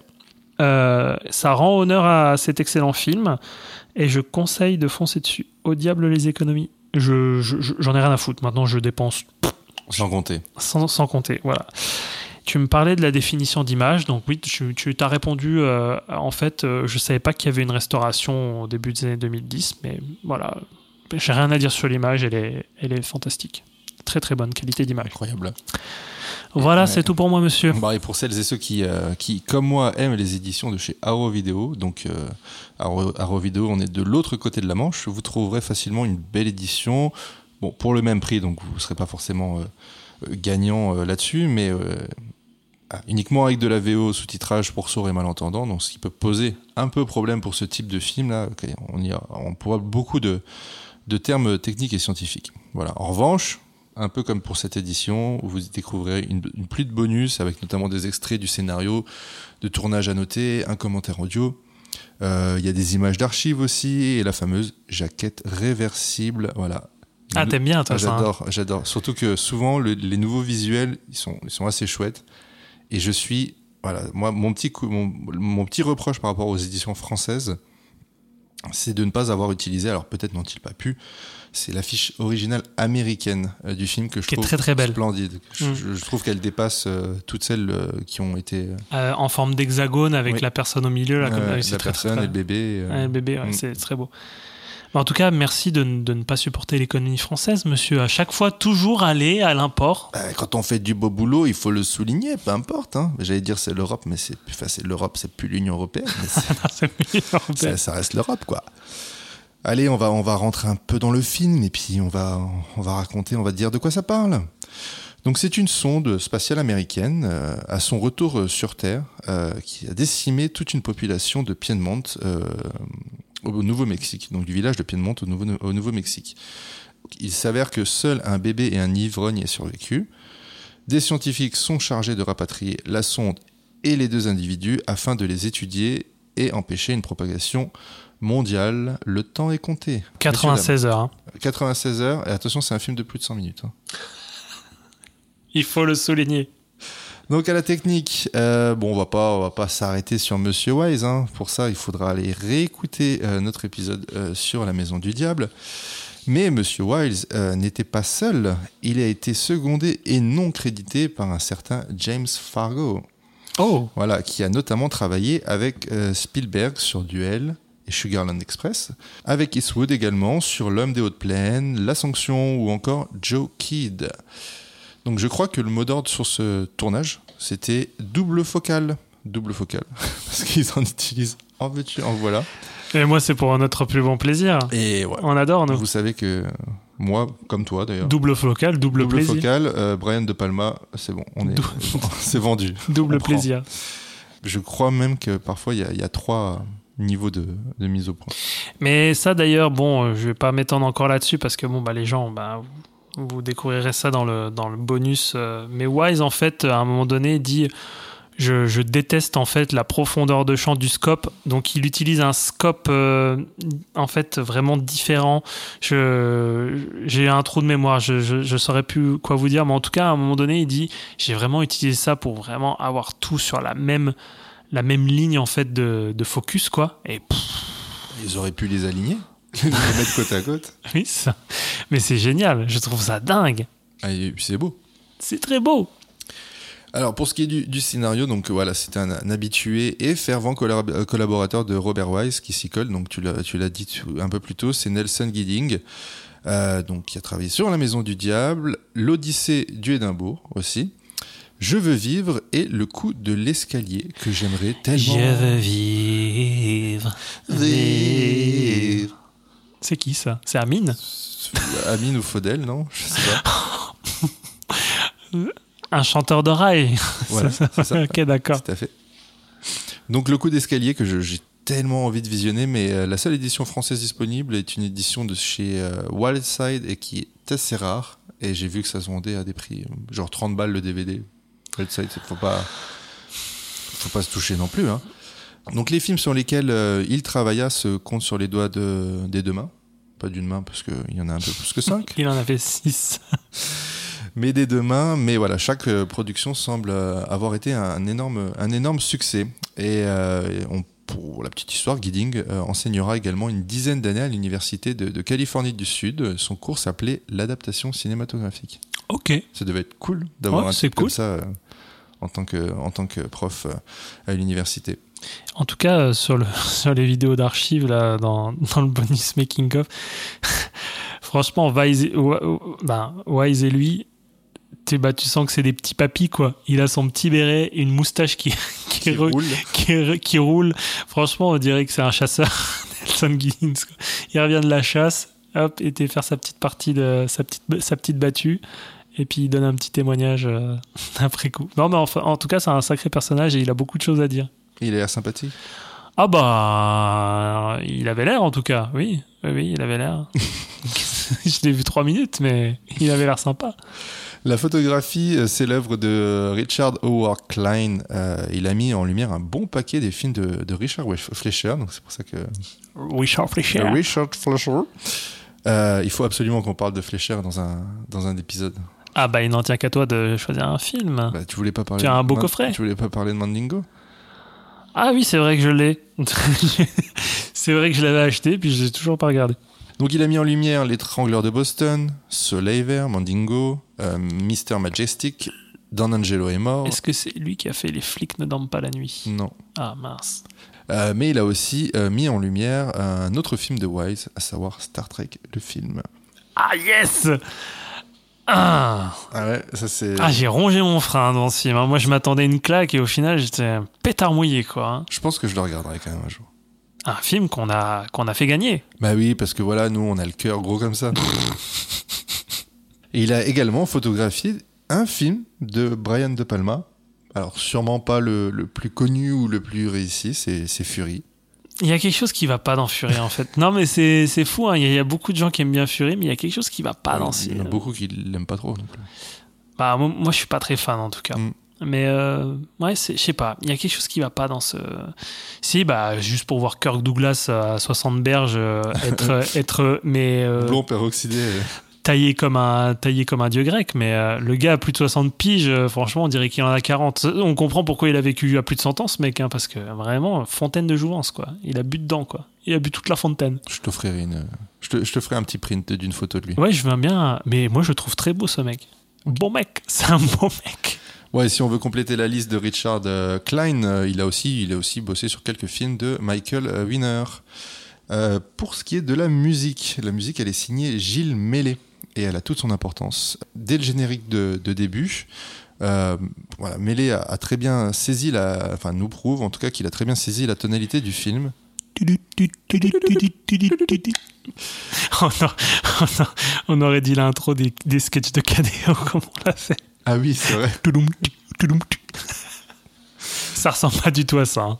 Donc la tonalité du film, c'est un grand film, c'est quand même une grosse production, presque même parler de, blockbuster, mais aussi un film qui veut réaliste, euh, scientifique, qui voilà, qui ne contenterait pas tout un public. Et quand j'entends un public, je parle, enfin quand j'entends tout un public, c'est un public de cinéma qui vient voir un Robert Wise qui aurait vu dix ans plus tôt euh, West Side Story, par exemple. Ou la mélodie du bonheur. Ouais, qui a eu, qui a eu un bon succès, mais qui bon, Ah oui, non mais ce sont des très bons films, mais c'est pas du tout la même chose quoi. Ah non, non, voilà, c'est ça. Ouais. C'est, euh, on vient voir. Ah tiens, Robert Wise a ressorti un film. Attends, je vais voir ce que c'est. Ah, comme on l'avait dit pour La Maison du Diable, le mec a opéré, et d'ailleurs il en a conscience parce qu'il en parle dans le, document dans le document Making of là, qu'il a opéré dans tous les genres Ah oui, dans tous cinématographiques. les quoi. domaines, ouais, ouais. Le mec il a mis les pieds dans le plat partout quoi. Il fait je fais tout, tout, tout, tout. Donc la musique, c'est un mélange de, de musique électronique, mais vraiment électronique dans le pur sens du terme. hein. Donc euh, ce qu'on a tenté d'imiter, donc des petites machines électroniques, des ordinateurs, et euh, de la musique un peu plus traditionnelle de, de cinéma, euh, avec Mm. des instruments à cordes, etc. Moi, j'avais l'impression que c'était en fait comme, tu sais, genre, tu sais, la frappe des machines à écrire, tu sais, Mm. ça fait. tout, Tu vois Ah bah de toute façon, c'est super récurrent dans le film. Qu'est-ce que ça doit être agréable pour les auditeurs et auditrices de nous entendre La machine à écrire, sûrement, il a utilisé une boucle ou des. des- voilà, des parce que comme c'est. On, on- on la voit beaucoup la machine à écrire. Et d'ailleurs, je me demande si dans Phase 4, on- il n'y a pas à un moment donné pareil tout un, Oh, peut-être. un message qui est tapé à la machine à Mais je écrire. l'ai pas regardé, je t'ai dit. Pardon. On s'arrête un petit peu sur la direction artistique. Alors, il y a, y a- y a deux hommes qui, sont, euh, qui, qui travaillent à la direction artistique. Il y a Boris Leven et William H. Tunkey. On va l'appeler comme ça. Et on s'intéressera davantage à Boris Leven, qui avait déjà œuvré pour euh, Robert Wise sur White Side Story, La Mélodie du Bonheur, Star, La Canonnière du Yangtze, et deux sur La Balançoire de son... Ce titre de film. Bah, moi, il m'intrigue, hein, ce film. De toute façon, je me suis dit qu'il fallait que je regarde tous les Wise parce que ben, j'aime beaucoup. Après, j'ai vu Star Trek, le film, et je me suis un petit peu arrêté. Je me suis Bon, dit, la mélodie du bonheur, il me semble aussi, ça t'avait pas emporté, quoi. c'est lourdingue, hein. Ouais, c'est un peu long. Ah, c'est bah surtout que c'est triste. je m'attendais à un truc.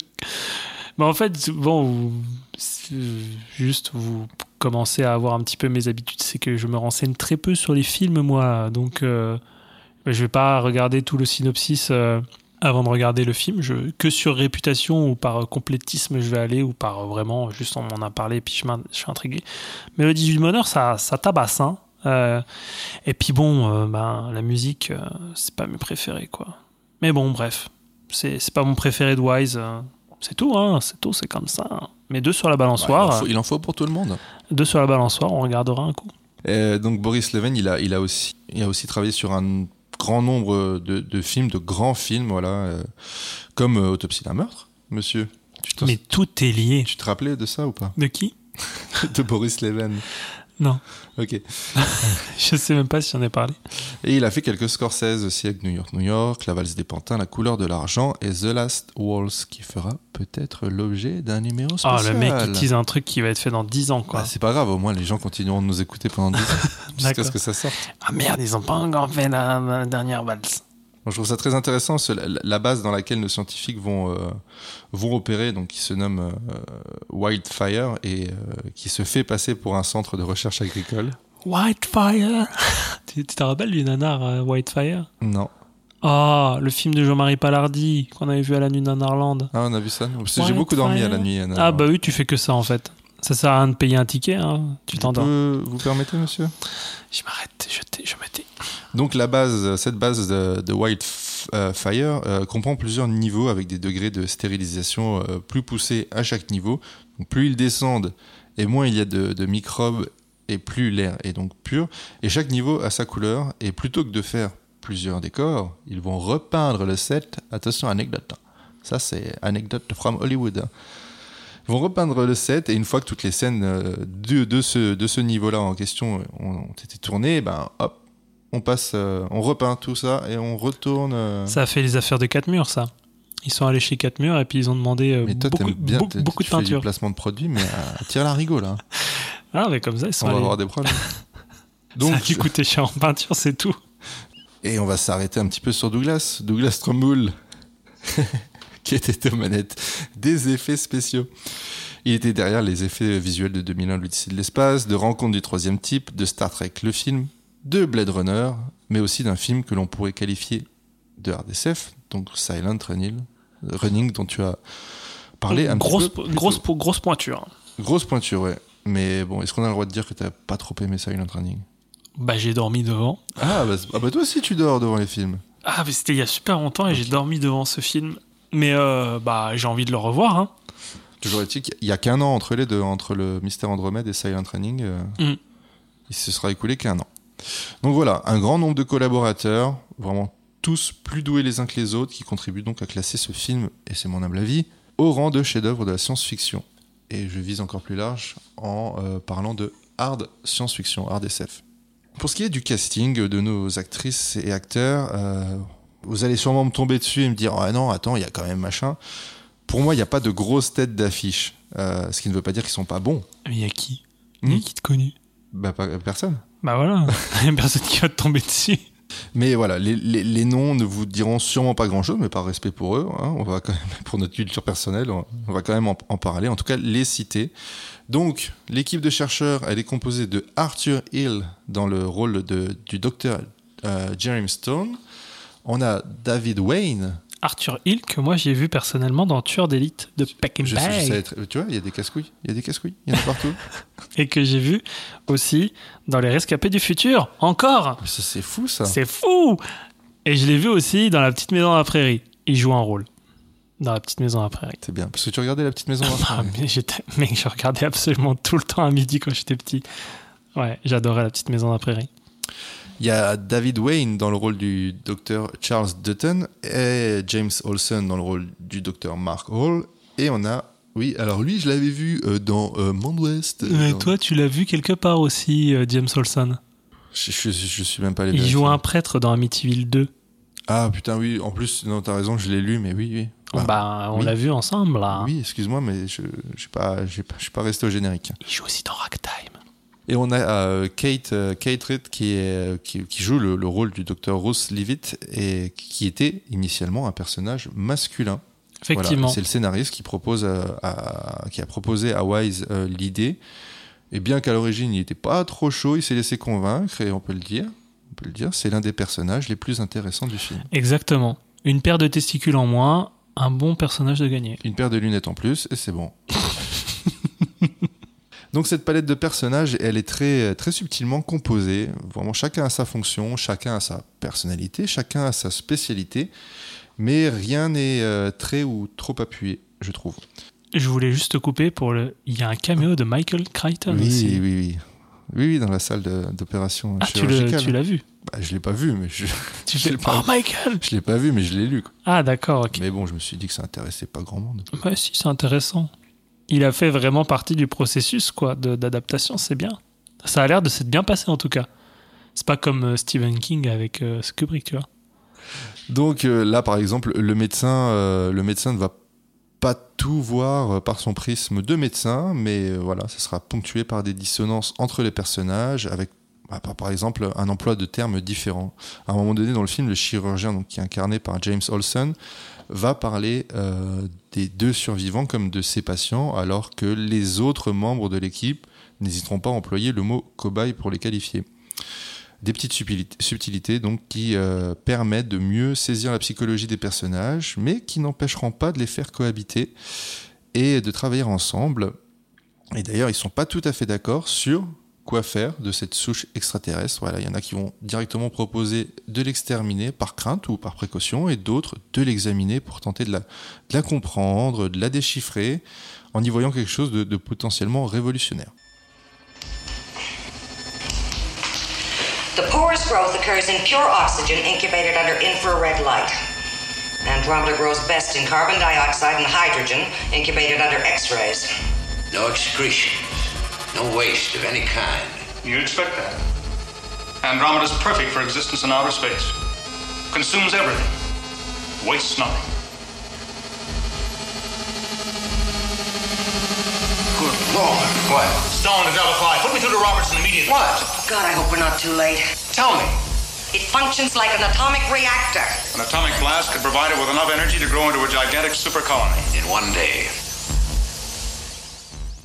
Voilà, on va rentrer un peu plus dans le film. C'est un film qui veut s'inscrire dans, le, dans un courant très réaliste et pour ce faire, voilà, le film s'ouvre sur un carton qui dit à peu près euh, peu, de choses près ceci. Donc j'ai pas relancé le film, je suis allé regarder l'intro sur euh, sur internet qui est en anglais. Donc la traduction est la mienne. J'espère que aux petits oignons. Jean-Michel à peu près.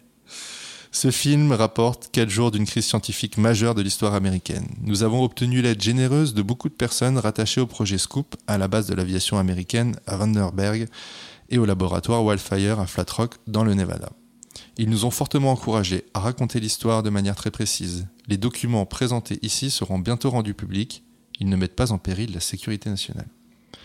Voilà de quoi donc euh, faire croire, ou du moins essayer de faire croire aux spectatrices et spectateurs de l'époque à la véracité de l'histoire racontée. Donc après, il faut remettre les choses un peu dans leur contexte. On est en 71 et vous n'êtes pas censé savoir que le climat géopolitique eh ben, était relativement tendu et que par conséquent, euh, les Américaines et les Américains l'étaient tout autant. Euh, la peur de la bombe atomique voilà, qui planait au-dessus de leur tête euh, rendait la vie beaucoup moins sécure, si on peut dire. Donc de cette guerre froide est né un paquet de films qui traitent de cette période et de ses craintes, comme bah, Docteur Folamour de Stanley Kubrick. Il y a eu une adaptation du roman de H.G. Wells, La guerre des mondes, en 53, ou encore euh, Ton petit chouchou, War Games, avec euh, Matthew Broderick. Un jour, on en parlera aussi de ce film. Donc la liste est longue, mais euh, l'idée qui traîne euh, derrière la tête de Wise quand il adapte ce film, euh, en tout cas j'imagine que c'est ça, c'est de jouer avec cette peur déjà présente, l'utiliser dans le but de créer davantage euh, bah, de réactions chez, les gens. Quoi. Après, je ne vais pas prêter des intentions qui ne sont pas celles euh, originelles euh, du, du film, mais j'ai tendance à croire que tous ces films-là, de cette époque, en fait, de ces époques, parce qu'elle est quand même relativement étendue cette époque, euh, intègrent même inconsciemment cette donnée-là, et même si le sujet n'est pas la bombe, il y a, toujours cette, euh, cette toile de, fond qui, existe. Et euh, parfois, ça passe par une invasion alien, un virus, même parfois les morts vivants ou la figure du zombie, même si historiquement c'est plutôt corrélé à des guerres, on va dire des guerres armées comme celle du, Vietnam ou, un petit peu plus tard celle, celle d'Irak. Donc ensuite, raconter l'histoire de manière très précise, c'est l'enjeu principal du film. Euh, c'est un film qui prend vraiment son temps, bien que je vous ai dit dans le synopsis que le temps était compté. Oui, certes, il est compté, mais euh, voilà, il y a des décisions politiques qui sont à prendre. Elles sont à prendre rapidement, et ce en tenant compte donc des résultats des examens, des tests de nos scientifiques. Néanmoins, il ne s'agit pas de faire n'importe quoi. Donc voilà, on prend le temps, on prend le temps de tout étudier, d'analyser sous toutes les coutures, dans des environnements différents. Ça va être sous oxygène pur, sous CO2 uniquement, par exemple. Voilà. L'idée, c'est de comprendre comment ce petit morceau de vie extraterrestre, taille d'un petit caillou, à peu près, au début du film, Un petit, ca- Un- un, un- un- un un petit petit caillou de 2 microns. C'est vraiment un petit caillou. non, c'est un peu plus gros que 2 microns. Euh, bah, ils disent 2 microns dans le film. hein. Moi, je veux pas dire. Ah mais, bah, euh, ils, ils sont, ils sont plantés. Ils sont plantés dans la traduction, c'est pas possible. Euh, voilà, c'est comprendre comment ce petit morceau a pu décimer une population entière. Et donc, vous le verrez, à un moment dans le film, nos chercheurs constatent que cette matière euh, grossit et devient plus forte. Et ils en tirent rapidement une conclusion. Et par chance, en fait, il y a un problème de communication avec les dirigeants politiques. Et ce problème de communication avec les, les dirigeants politiques va leur donner le temps de réaliser qu'ils ont fait une erreur d'interprétation et que la décision qu'ils avaient prise initialement, rapidement, trop rapidement, aurait pu avoir des conséquences gravissimes sur la vie de la Terre. Oh merde, je m'ai trompé. C'est tout à fait ça. Euh, on prend également le temps de nous exposer toutes les phases de, décontamination des chercheurs, alors arriver à Wildfire. Alors ça, pareil, ça prend un temps, mais c'est c'est passionnant. hein. On voit tous les procédés qui permettent de les rendre le plus stériles possible. Alors peut-être que dit comme ça, vous pensez que c'est pas pour vous et que vous risquez de vous ennuyer un petit peu. Rassurez-vous, ça reste vraiment palpitant et c'est très intéressant de voir comment la biologie. Restez, s'il vous plaît. C'est super Mais intéressant. oui, je vous jure, c'est un super film. Non, c'est intéressant de voir comment la biologie, la science et tout sont vraiment employés dans le but de, de créer du, du suspense. Ils se foutent de ma gueule. de pas du tout. C'est vrai ce que je dis. Voilà. C'est vrai ce que tu dis. C'est vrai, c'est intéressant. Je vais quand même. Il y a un petit trigger warning. Il y a un petit trigger warning. Il y a une petite séquence euh, choc, rapide, certes, mais euh, on, se doit de, vous prévenir. Elle est susceptible de, vous choquer, cette séquence. Personnellement, elle m'a mis très mal à l'aise. Euh, Il y a à un moment donné des expérimentations qui sont effectuées sur des animaux et ils les mettent en contact donc avec la souche extraterrestre. Donc on a des rats et on a un singe. Et il s'avère que ces animaux ont réellement été mis dans des conditions qui provoquent une asphyxie. Donc l'oxy- l'oxygène a été retiré de la pièce, donc l'animal se voyait privé d'air et donc s'évanouit, voilà, d'asphyxie. Alors pour les rats, je suis pas sûr que c'était supervisé. En revanche, pour le singe, il semblerait qu'il y ait eu un réanimateur qui était là, enfin pour euh, une fois la prise faite, euh, qui allait secourir, secourir la bête. Moi, je trouve que c'est vraiment choquant de voir et de sentir à quel point l'animal souffre, parce que vraiment, il est là. Enfin, on voit le, en tout cas, la réaction du singe qui, Ah, ça me, ça me met trop mal. moi. qui est, sem- qui est semblable à voilà, c'est l'un de nos semblables, euh, qui se prend la gorge, qui se touche. Ah, parce que toi, tu te sens pas en connexion avec, avec les fourmis, c'est ça? Ben, un peu Tu t'en, moins. tu t'en fous de voir les fourmis écrasées Un peu moins que les singes. Non, Non, mais je vois, je vois, je vois ce que tu veux dire. On s'identifie davantage. Je vois ce que tu veux dire. Euh, voilà, c'est vraiment. Voilà, ça m'a pas mis bien. Ben, ils ont beau se défendre en plus dans les bonus en disant que c'était supervisé, qu'il y avait la, il y avait, il y avait quelqu'un de la SPA, ben, l'équivalent de la SPA euh, aux, aux États-Unis, du coup, euh, qui était là. Euh, ils ont beau se défendre de ça, moi, je suis un peu genre, euh, so what, les Ouais. mecs? Euh, Ben, je veux dire, c'est quoi en fait On va te, je pense pas que les, les gars ont été privés d'oxygène. euh.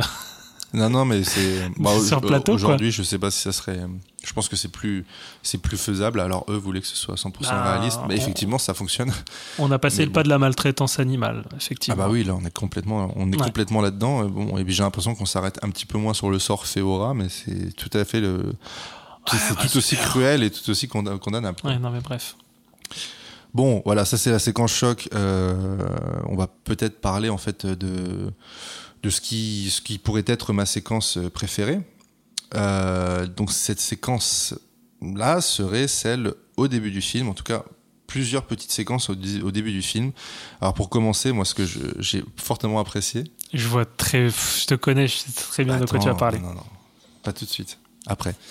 Non, mais Euh, je vois très bien. Je me Parce que une des premières séquences que j'ai trouvé très intéressante euh, d'un point de vue formel, c'est en fait quand un, un avion survole euh, le village de Piedmont et qui décrit ce qu'il voit. Donc on n'adopte pas du tout le point de vue en fait de l'aviateur, mais on reste dans la base militaire, là où ils entendent, voilà, euh, juste, on a on a juste l'audio en fait, tout comme les, les militaires présents sur place, qui écoutent et qui entendent et qui apprennent sur le moment ce qu'il se passe. Et en fait, il arrive à créer une tension, alors que les, les mecs dans la base, ils sont pas forcément, euh, ils ont pas des visages forcément très réactifs, quoi. Mais c'est juste l'intensité de de, de, de cette description de, du village. moi, ça m'a foutu les poils. Et j'ai trouvé ça super intense. Et je me dis, c'est quand même pas tout le monde qui arriverait à te faire, euh, te faire la même chose. C'est-à-dire juste avec de l'audio, te créer une- une- un suspense, une, une tension. Ouais, et puis. Ah, encore, encore la question du hors-champ visuel et du hors-champ. Ouais, le hors-champ visuel, c'est très intéressant. Et là, c'est vachement bien exécuté, quoi. Et donc, la deuxième, c'est quand nos deux scientifiques arrivent à Piedmont pour. Euh, J'aurais mis mais, tout t'as- mon argent. Ah sur bon? Eh ben. Bien sûr. Mets-les sur la table, tes billets. Donc, nos deux scientifiques atterrissent à Piedmont en hélicoptère. Ils sont dans des combinaisons complètement hermétiques avec une dose d'oxygène. Et ils passent de maison en maison, de corps en corps. Et là se met en place un découpage de l'image. il lève les yeux au ciel. Assez inhabituel. Mais je lève pas les yeux au ciel. pas au- J'acquiesce. Au départ, pas, pas assez inhabituel au départ, euh, parce qu'en fait, l'image va parfois juste se scinder en deux, c'est-à-dire qu'on va voir le scientifique ouvrir une porte, donc ça, ça, ça, ça prendra, on va dire, la partie gauche de l'image, et sur la partie droite, on épousera le point de vue du scientifique, et puis on va pouvoir voir ce qu'il y a à l'intérieur de cette, de cette maison. Et ensuite, euh, l'image va se découper, se morceler euh, de plus en plus et intégrer euh, d'autres images à l'intérieur de l'image. Et parfois, il y en a qui vont disparaître, laisser place à d'autres. et ensuite, l'image qui était découpée dans un carré va pouvoir se modifier et être plutôt de, de forme rectangulaire. Et donc, je trouve que d'un point de vue, pareil, là, strictement formel, c'est une masterclass. Et c'est pas nouveau chez Wise. Donc, euh, je, sais que je parlais déjà dans, de- sur la Maison du Diable de, voilà, de deux, trois, deux, trois séquences que je trouvais visuellement super intéressantes.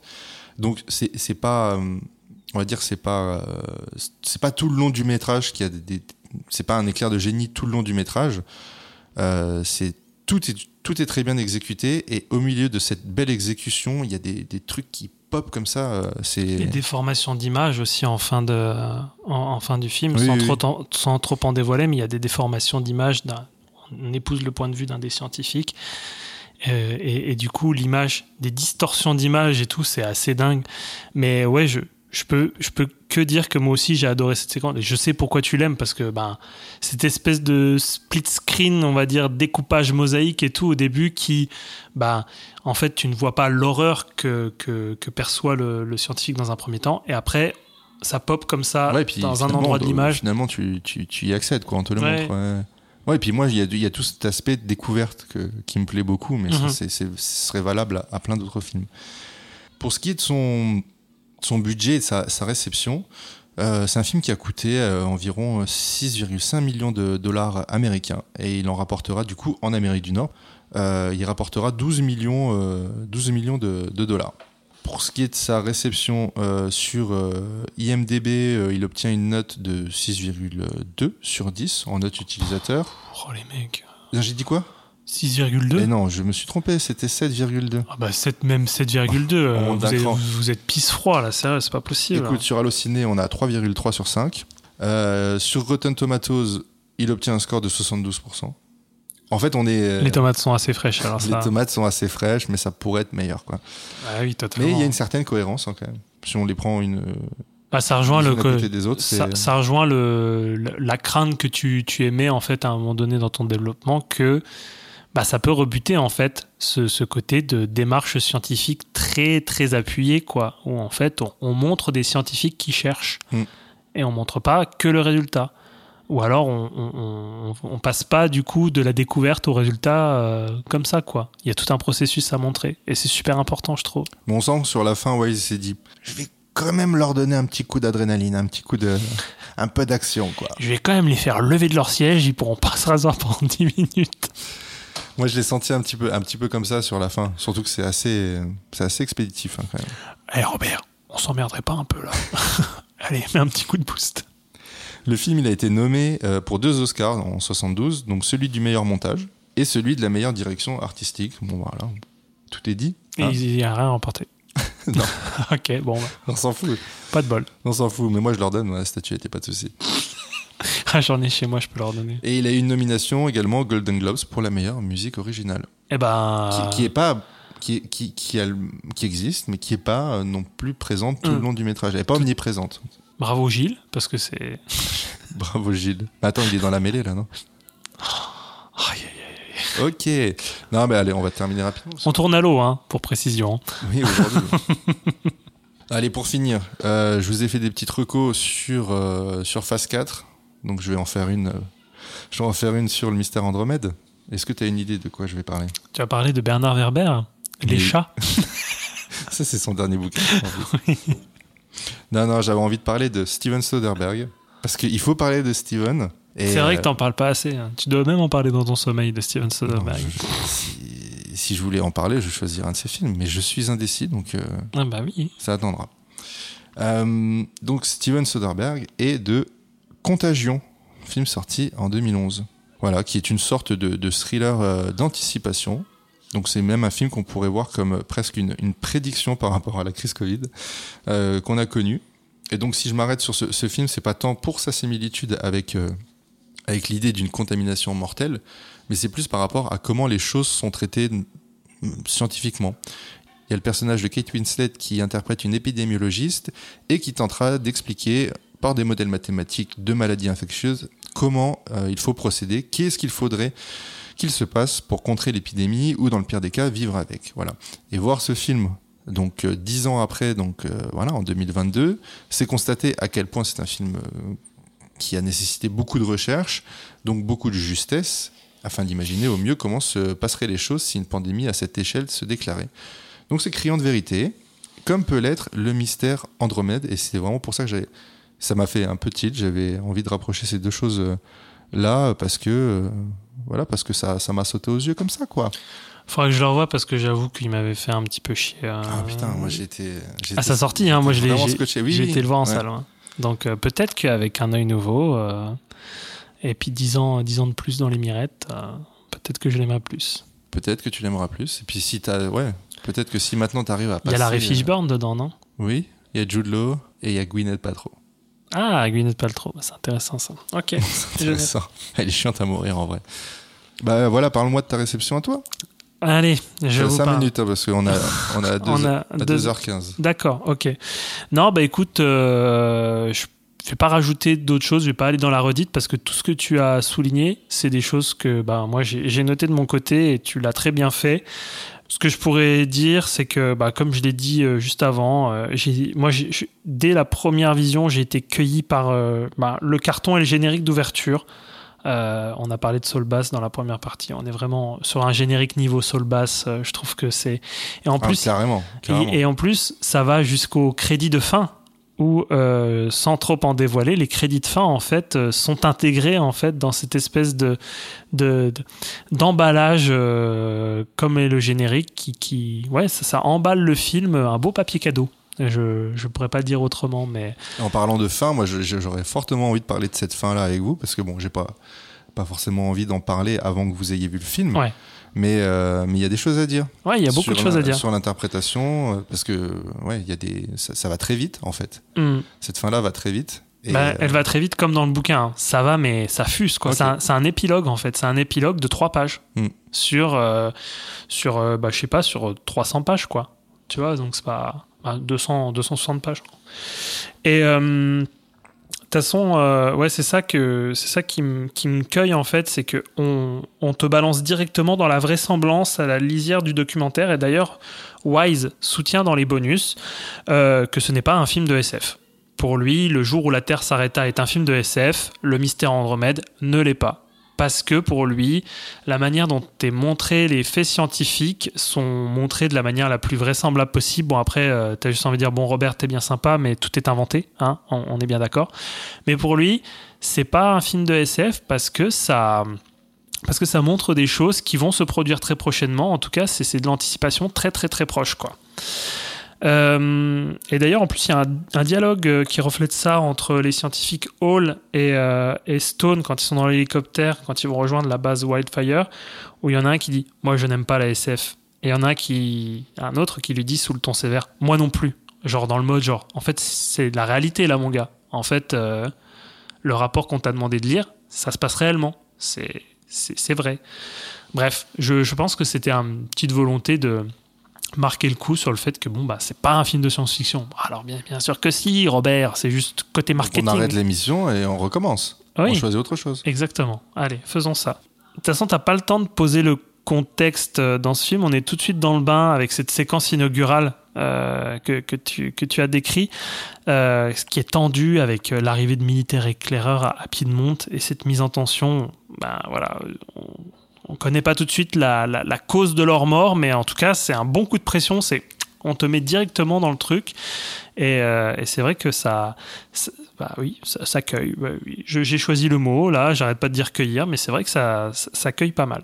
Et tu l'as encore souligné, ce que j'aime dans ce film, c'est qu'il prend le temps. Il prend le temps de montrer le processus d'une recherche. Et c'est comme dans le bouquin, en fait, parce que le bouquin, c'est ça. C'est ça le but du bouquin, c'est montrer tout un processus de recherche. On montre comment la décontamination, immunisation progressive des scientifiques pour accéder au, au- l'espèce de hub, l'espèce de laboratoire souterrain, euh, se fait. Alors je me demande par contre comment on peut détruire euh, des bactéries euh, saines et inoffensives pour notre corps et qui sont indispensables pour notre survie. Euh, je veux dire, si tu sors du, du, laboratoire, tu crèves en fait, parce que t'as plus rien sur toi, quoi. Et puis, je sais pas si, euh, dans quelle mesure buter son microbiote est une bonne chose, parce que à un moment donné, il est question de d'éliminer toutes les bactéries extérieures, mais ils doivent aussi éliminer toutes les bactéries intérieures. Donc, ce qui veut dire prendre une petite pilule pour tuer tout son microbiote de ses intestins. Donc, je ne- j'aimerais pas avoir du tout la couleur de leur sel à ces messieurs dames. Il ne doit pas y en avoir beaucoup parce qu'ils mangent pas grand chose. Oui, non, ils mangent pas grand-chose.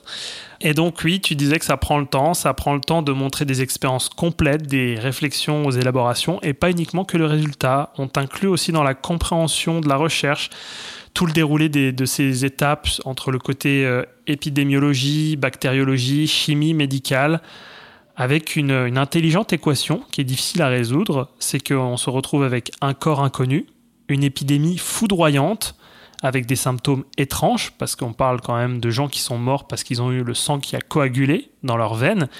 Et je ben- voulais pas spécialement en parler, mais bon. non, mais voilà, juste pour dire, ouais, c'est tout. Et, euh, et en fait, tu te retrouves avec deux survivants qui n'ont visiblement rien à voir et qui peuvent pas témoigner entre un bébé euh, bah, qui n'arrête pas de pleurer et un vieillard euh, qui est un peu récalcitrant et n'a pas vraiment envie de dévoiler ce qui s'est passé. Euh, donc c'est en fait c'est une équation qui est très très bien construite et qui bah, qui t'as vraiment envie de comprendre quoi ce qui se passe. Tu vois les chercheurs buter sur ça en disant mais comment en fait ces deux êtres qui apparemment sont très différents tant sur le plan de l'âge que de la composition et tout ont pu survivre à cette à cette épidémie foudroyante. Et euh, beaucoup d'originalité et de thèmes politiques qui sont tenu- soutenus. Donc euh, j'ai bien aimé aussi cette forme de vie extraterrestre entre guillemets qui est indicible, non anthropomorphe et qui est bien plus vraisemblable et probable que des bons hommes verts qui voilà et puis cette, espèce de cellule qui qui mute et qui s'adapte à son environnement. On revient encore à, la question d'intelligence de l'évolution euh, comme dans phase 4. Et puis euh, cette attaque des programmes gouvernementaux qui doublent les scientifiques en essayant de trouver euh, en fait on sait, on sait pas, ou on sait, euh, on essaye de montrer que genre euh, ce serait peut-être une, une manière de, de- ramener une nouvelle arme bactériologique pour devancer euh, le concurrent de l'URSS, voilà, de l'URSS, dans ce contexte de guerre froide. Et puis il y a tout un discours sur le nucléaire et un message qui dit que le nucléaire, sans trop en dire, n'est pas la réponse à tout, nécessairement. Voilà. Donc dans ce contexte encore plus de guerre froide, comme je disais, c'est d'autant plus important euh, le message qui est envoyé dans, dans ce film. Donc ouais, t'as as, tout dit sur la question de mise en scène. euh, C'est oui, c'est une masterclass, une maestria. Qu'est-ce que tu peux dire? En fait, c'est vrai que c'est le scope est terrible. Tous les moyens, euh, tous les moyens techniques et tout qui ont été utilisés sont dingues. Les décors aussi. J'aime bien ce souterrain façon euh, Resident Evil euh, sur cinq niveaux là, cette espèce de hub. Et euh, donc oui, parler de la musique là, c'est aussi quelque chose qui bah, qui te marque quoi dès, le- dès le générique d'entrée, qui te lâchera pas. Moi, je vais vous parler en fait juste pour terminer parce que ben, il m'a tellement intéressé ce film et je crois avoir pas poussé Quentin parce qu'il voulait le faire, mais je voulais tellement chroniquer aussi ce film avec Quentin que j'ai fini par acheter le bouquin et euh, je suis un peu complétiste à chaque fois. On va pas, on va pas faire que des bouquins adaptés hein, parce que je, j'ai déjà, je me suis déjà tapé le nom de la rose, la variété Andromède. je vais peut-être m'arrêter un moment Promis, donné. on va faire des scénarios originaux. non, mais celui-là était beaucoup moins long. Mais euh, la, la lecture est assez ardue quand même. Euh, Faut pas, faut pas, faut pas croire. Donc la variété Andromède de Michael Crichton, qui est sorti en 69, quelques mois avant la mission Apollo 11, celle de l'alunissage. Euh, je l'ai lu après avoir vu le film. Donc très fidèle, le film est très fidèle au matériau d'origine, même s'il y a certaines choses qui divergent, notamment la fin, mais c'est des nuances, c'est pas une fin radicalement différente, c'est une nuance. Euh, dans le livre, on insiste encore plus sur les procédés, euh, la méthodologie, sur la temporalité, en étend vraiment la, durée. Lire ça en période Covid, comment vous dire que c'est un peu pesant? Hein Euh, C'est pas la méga teuf, mais ça reste passionnant et c'est étonnant dans sa forme. Ça donne l'impression de parcourir un, rapport confidentiel avec des représentations de dessins, euh, générés par ordinateur, des bilans scientifiques et médicaux, des plans, des fax avec un langage codé. C'est ludique, ça renforce le côté réaliste de l'histoire, mais ça, ça complexifie euh, la lecture parce qu'il y a beaucoup de termes techniques qu'on ne comprend pas. Clairement, il y a des choses, je pense que Crichton a fait exprès de faire des choses qui seraient totalement illisibles pour euh, des personnes euh, bah, qui ne sont pas dans les univers, les domaines scientifiques et médicaux. D'ailleurs, Crichton s'est inspiré d'une note de bas de page, et ça c'est véridique, d'un livre de George Gaylor Simpson, euh, donc qui s'appelle Les principales caractéristiques de l'évolution, qui est sorti en 63, qui dit que la littérature SF ne s'est pas emparée des organismes présents en haute atmosphère. Et donc que si une bactérie ou un organisme unicellulaire ramené de l'espace bah, pourrait en fait avoir un impact sur l'humanité, et dans le, dans le bouquin, en introduction du bouquin, dans les premiers chapitres, il y a tout un long développement sur les programmes spatiaux qui ont été lancés par la NASA, qui sont censés décontaminer les fusées ou les satellites qui re-rentreraient dans l'atmosphère après des missions spatiales. Et, et quand tu lis ça, tu te dis, mais, mais putain, c'est vrai en fait. Quand, quand tu as la phrase dans le bouquin qui te dit, en fait, notre première rencontre avec un, avec euh, quelque chose d'extraterrestre, qu'on pourrait qualifier d'extraterrestre, bah en fait, ce serait peut-être juste une cellule qui s'est agrippée en fait euh, dans une fusée et qui revient dans l'atmosphère, quoi, et qui survit à la rentrée dans l'atmosphère. Et tu te dis, putain, mais mais oui, j'y ai pas on est pensé. dans le film Life, là. dans- Ah oui, non, mais c'est ouais, c'est trop ça, quoi. C'est ouais, c'est vrai que c'est pour ça que c'est Life aussi. Ça m'a vraiment accroché parce que ça ressemblait un peu à ça, oui, effectivement. Et euh, c'est vrai que quand tu penses à, quand tu penses à ça, tu trouves ah ouais, c'est intelligent quand même. C'est pas juste une histoire à la Bradbury. Je dis pas que Bra- Bradbury c'est c'est juste qu'en fait dernièrement j'ai lu les chroniques martiennes et les rencontres en fait avec les martiens. Bah, on- c'est totalement dans le jus des années 50 où on rencontre des bons hommes verts, quoi. Hmm. Voilà. Là, on est plus dans le vraisemblable et dans le probable, quoi, avec, euh, avec euh, ce que propose Crichton. Et d'ailleurs, c'est bourré de, comme je disais, de détails, de jargon scientifique. Euh, il donne l'illusion d'un ouvrage scientifique qui est fouillé et rempli de faits vérifiés. Mais le petit sagouin, tout est inventé, en fait, dans ce, dans ce bouquin. Et il réussit à berner tout le monde, parce que moi, j'ai appris ça en préparant, du coup, aussi cette émission. Il y a une, tu pourras regarder, il y a une bibliographie à la fin. C'est une bibliographie qui est intégralement fictive. Ah, c'est cool ça. Le mec a inventé deux pages de, de bouquins qui n'existent pas, juste pour euh, ben, renforcer le, le côté euh, ben, voilà, euh, vérité de, de ce que je présente. quoi. Et moi, qui je mettais pas au nu mais je dis, la vache, le mec, quand même, bon, je sais qu'il était dans le médical et tout, mais il en connaît un sacré paquet et tout, sur tous ces trucs-là. Il doit vraiment fouiller pour euh, avoir, euh, du coup. euh, mais en fait, c'est juste son style d'écriture qui fait que tu as l'impression que ce qu'il te dit est vrai et tu gobes tout, quoi. Et je pense que ça doit être pareil pour Jurassic Park ou ce genre de truc, quoi. Oui, mais ap- après, après, il y a des, quand même des données scientifiques Ah oui, qu'il bien sûr. utilise euh, quand il parle des enzymes, des acides aminés, tout ça. Ah oui, bien sûr, mais je dis, je dis pas qu'il se lance à voilà en se disant oh je vais dire n'importe quoi et puis on va voir si ça marche quoi. Mais euh, en vrai, il y a certains trucs où il se permet de s'écarter. Il part d'une base vraie pour euh, s'écarter et puis euh, proposer quelque chose de totalement fictif quoi et qui tient. C'est c'est dingue. Donc voilà pour euh, voilà pour le livre. J'espère vous donner envie de le lire. En tout cas, ben on peut faire euh, chiner livre, chiner littérature. Il se trouve facilement. Moi, j'ai trouvé sur le bon coin, non même sur Vinted, à, pas beaucoup. Ça peut. euh, Alors, il était, vendu à combien neuf? 28 francs 50. Ah voilà, écoute, c'est parfait. On aurait pu le faire gagner hein, pour la fin de l'émission, mais on préfère faire gagner une galette. Euh, pour euh, terminer, donc voilà, je vous conseille ben, le bouquin si vous avez envie de, creuser. Et, moi, je vous envoie au casse-pipe en allant découvrir l'adaptation en mini-série produite par les frères Scott. Alors, pas par Nathan et Lucas Scott, hein, par Ridley et Tony. On s'entend. hein. Et donc, effectivement, il y a une mini-série qui est sortie dans les années 2000, euh, produite par, par Ridley Scott et Tony Scott. Je sais pas ce que ça vaut. Apparemment, c'est pas folichon.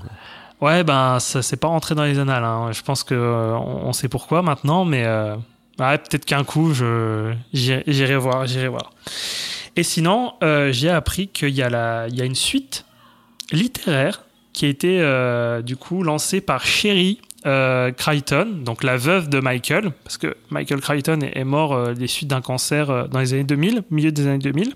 Et donc, elle a commandé un- une suite à Daniel H. Wilson, euh, une suite à, à la variété Andromède qui s'appelle The Andromeda Evolution, qui est sortie en novembre 2019, date où il y a eu les premières euh, apparitions de cas Covid. Mm. Voilà. Moi, je pense qu'elle y est pour quelque chose. hein. Oui, bah, c'est de sa faute.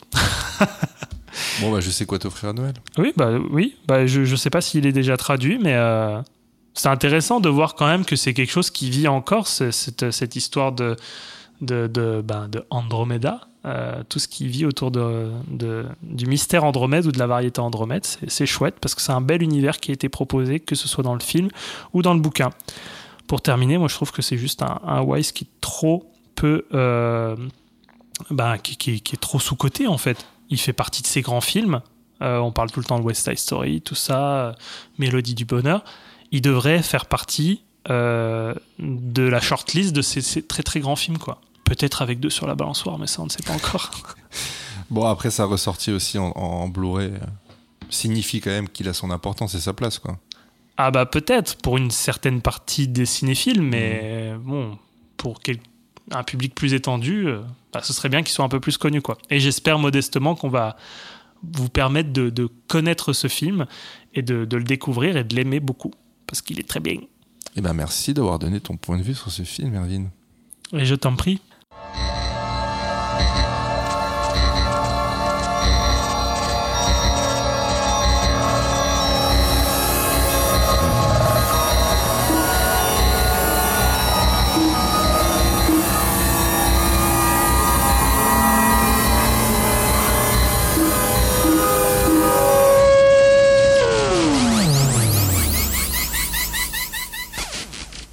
Et ça serait, ça serait dit pas l'heure de, de notre jeu concours Oui, Jeff Tuche, c'est parti. Non, tu le fais beaucoup mieux, Jeff. Tu- Allez, allez fais-le nous un petit coup. Alors, pff, il, voulait absolument que je le fasse en ouverture, mais j'ai. T'as oui, ça en mettre Tourne à droite Moi, je trouve que c'est vraiment bien. Que c'est vraiment bien. C'est nul, hein. Bon, on, on les laissera juger. Ça me donne envie d'arrêter. de tout arrêter. Mais non, allez. Ça me fout le bourdon. Ça me fout le Didier Bourdon, quoi. Écoutez, euh, on, on a changé un petit peu la formule de cette fin d'émission. hein. Plutôt que de vous faire euh, découvrir le titre d'un film, en fait, on va vous faire gagner un film qu'on va vous présenter. Et voilà, ça sera plus l'idée sera plus de, de- de trouver ce, ce que c'est, mais euh, de trouver l'air qu'on va vous siffler ensuite. Oui, parce que Quentin, en fait, est, est siffleur professionnel. Bah, Voilà, j'ai fait une formation de presque six mois. Ouais, six mois à peu C'est près. pas 6 ans plutôt Non, c'était six mois. T'as pas un doctorat Ça m'a paru une éternité. en sifflement. Non. D'accord. Mais euh, du coup, oui, il, vou- il- il veut absolument chanter. Il veut absolument chanter ou siffler. Donc, euh, ben, on, on va le laisser siffler. Vous allez essayer de, de reconnaître, euh, de reconnaître le, le son qu'il va siffler. Je t'en prie, Bah, vas-y. attends, il faut, il faut déjà présenter le film qu'on va, qu'on va leur offrir. Alors du coup, je, là, je, je présente Ah, le tu, film. tu dis tout, tu dis tout. Tu Ah, dis je- ce que c'est, avec qui c'est. Alors, c'est un Blu-ray qu'on fait gagner. Non. Ah, on change tout là. On, on- mais on renverse la table et on change tout. C'est plus un DVD qu'on fait gagner, c'est un Blu-ray.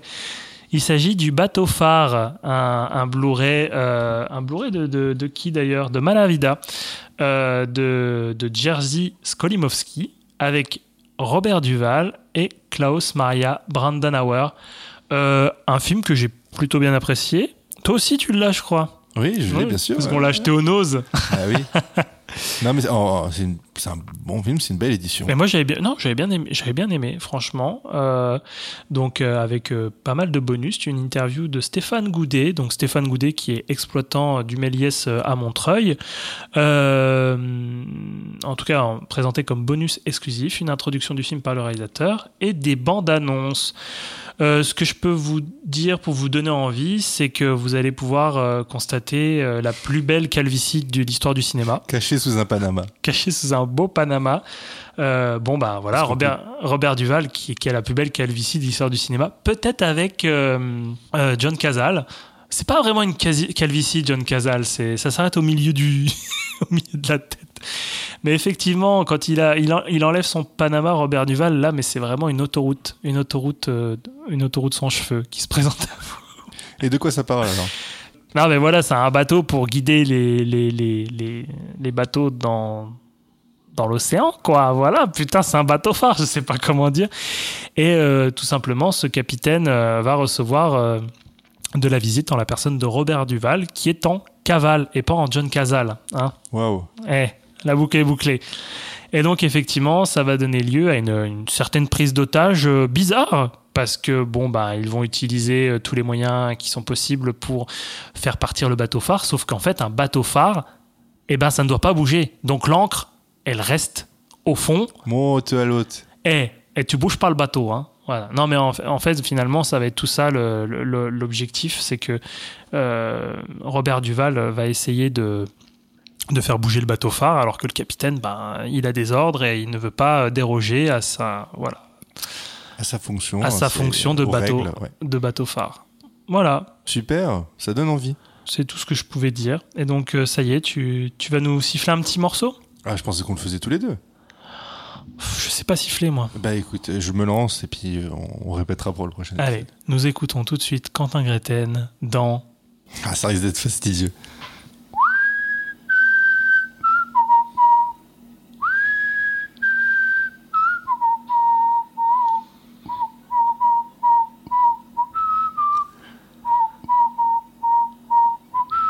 Ah, je l'ai. Ça y est, c'est bon, je bon l'ai. Je l'ai. M'arrête là. Je Allez, l'ai. je m'arrête là. Je l'ai. Donc, euh, bah, la réponse euh, en privé, hein.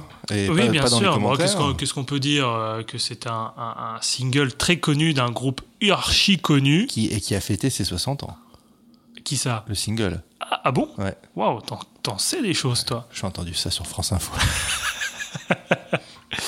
Eh bien, je pense qu'il est temps de vous laisser. Bien sûr, Euh, il est temps d'aller dormir. Ah oui, bah non, ça va, il est à peine 16 heures, c'est bon là. On va aller au kebab, on va s'en enfiler un deuxième, un petit goûter, une pizza turque. Allez, c'est parti. Eh bien, on vous fait des très gros bisous, et puis le mois prochain, c'est le mois déjà de décembre. Et ce sera peut-être déjà un mois spécial Noël. Oui, il faut encore que je trouve mon film. Eh bien, on vous souhaite un joli mois de novembre. Et puis, à très bientôt les cinéphiles. Salut les cinéphiles, des bisous.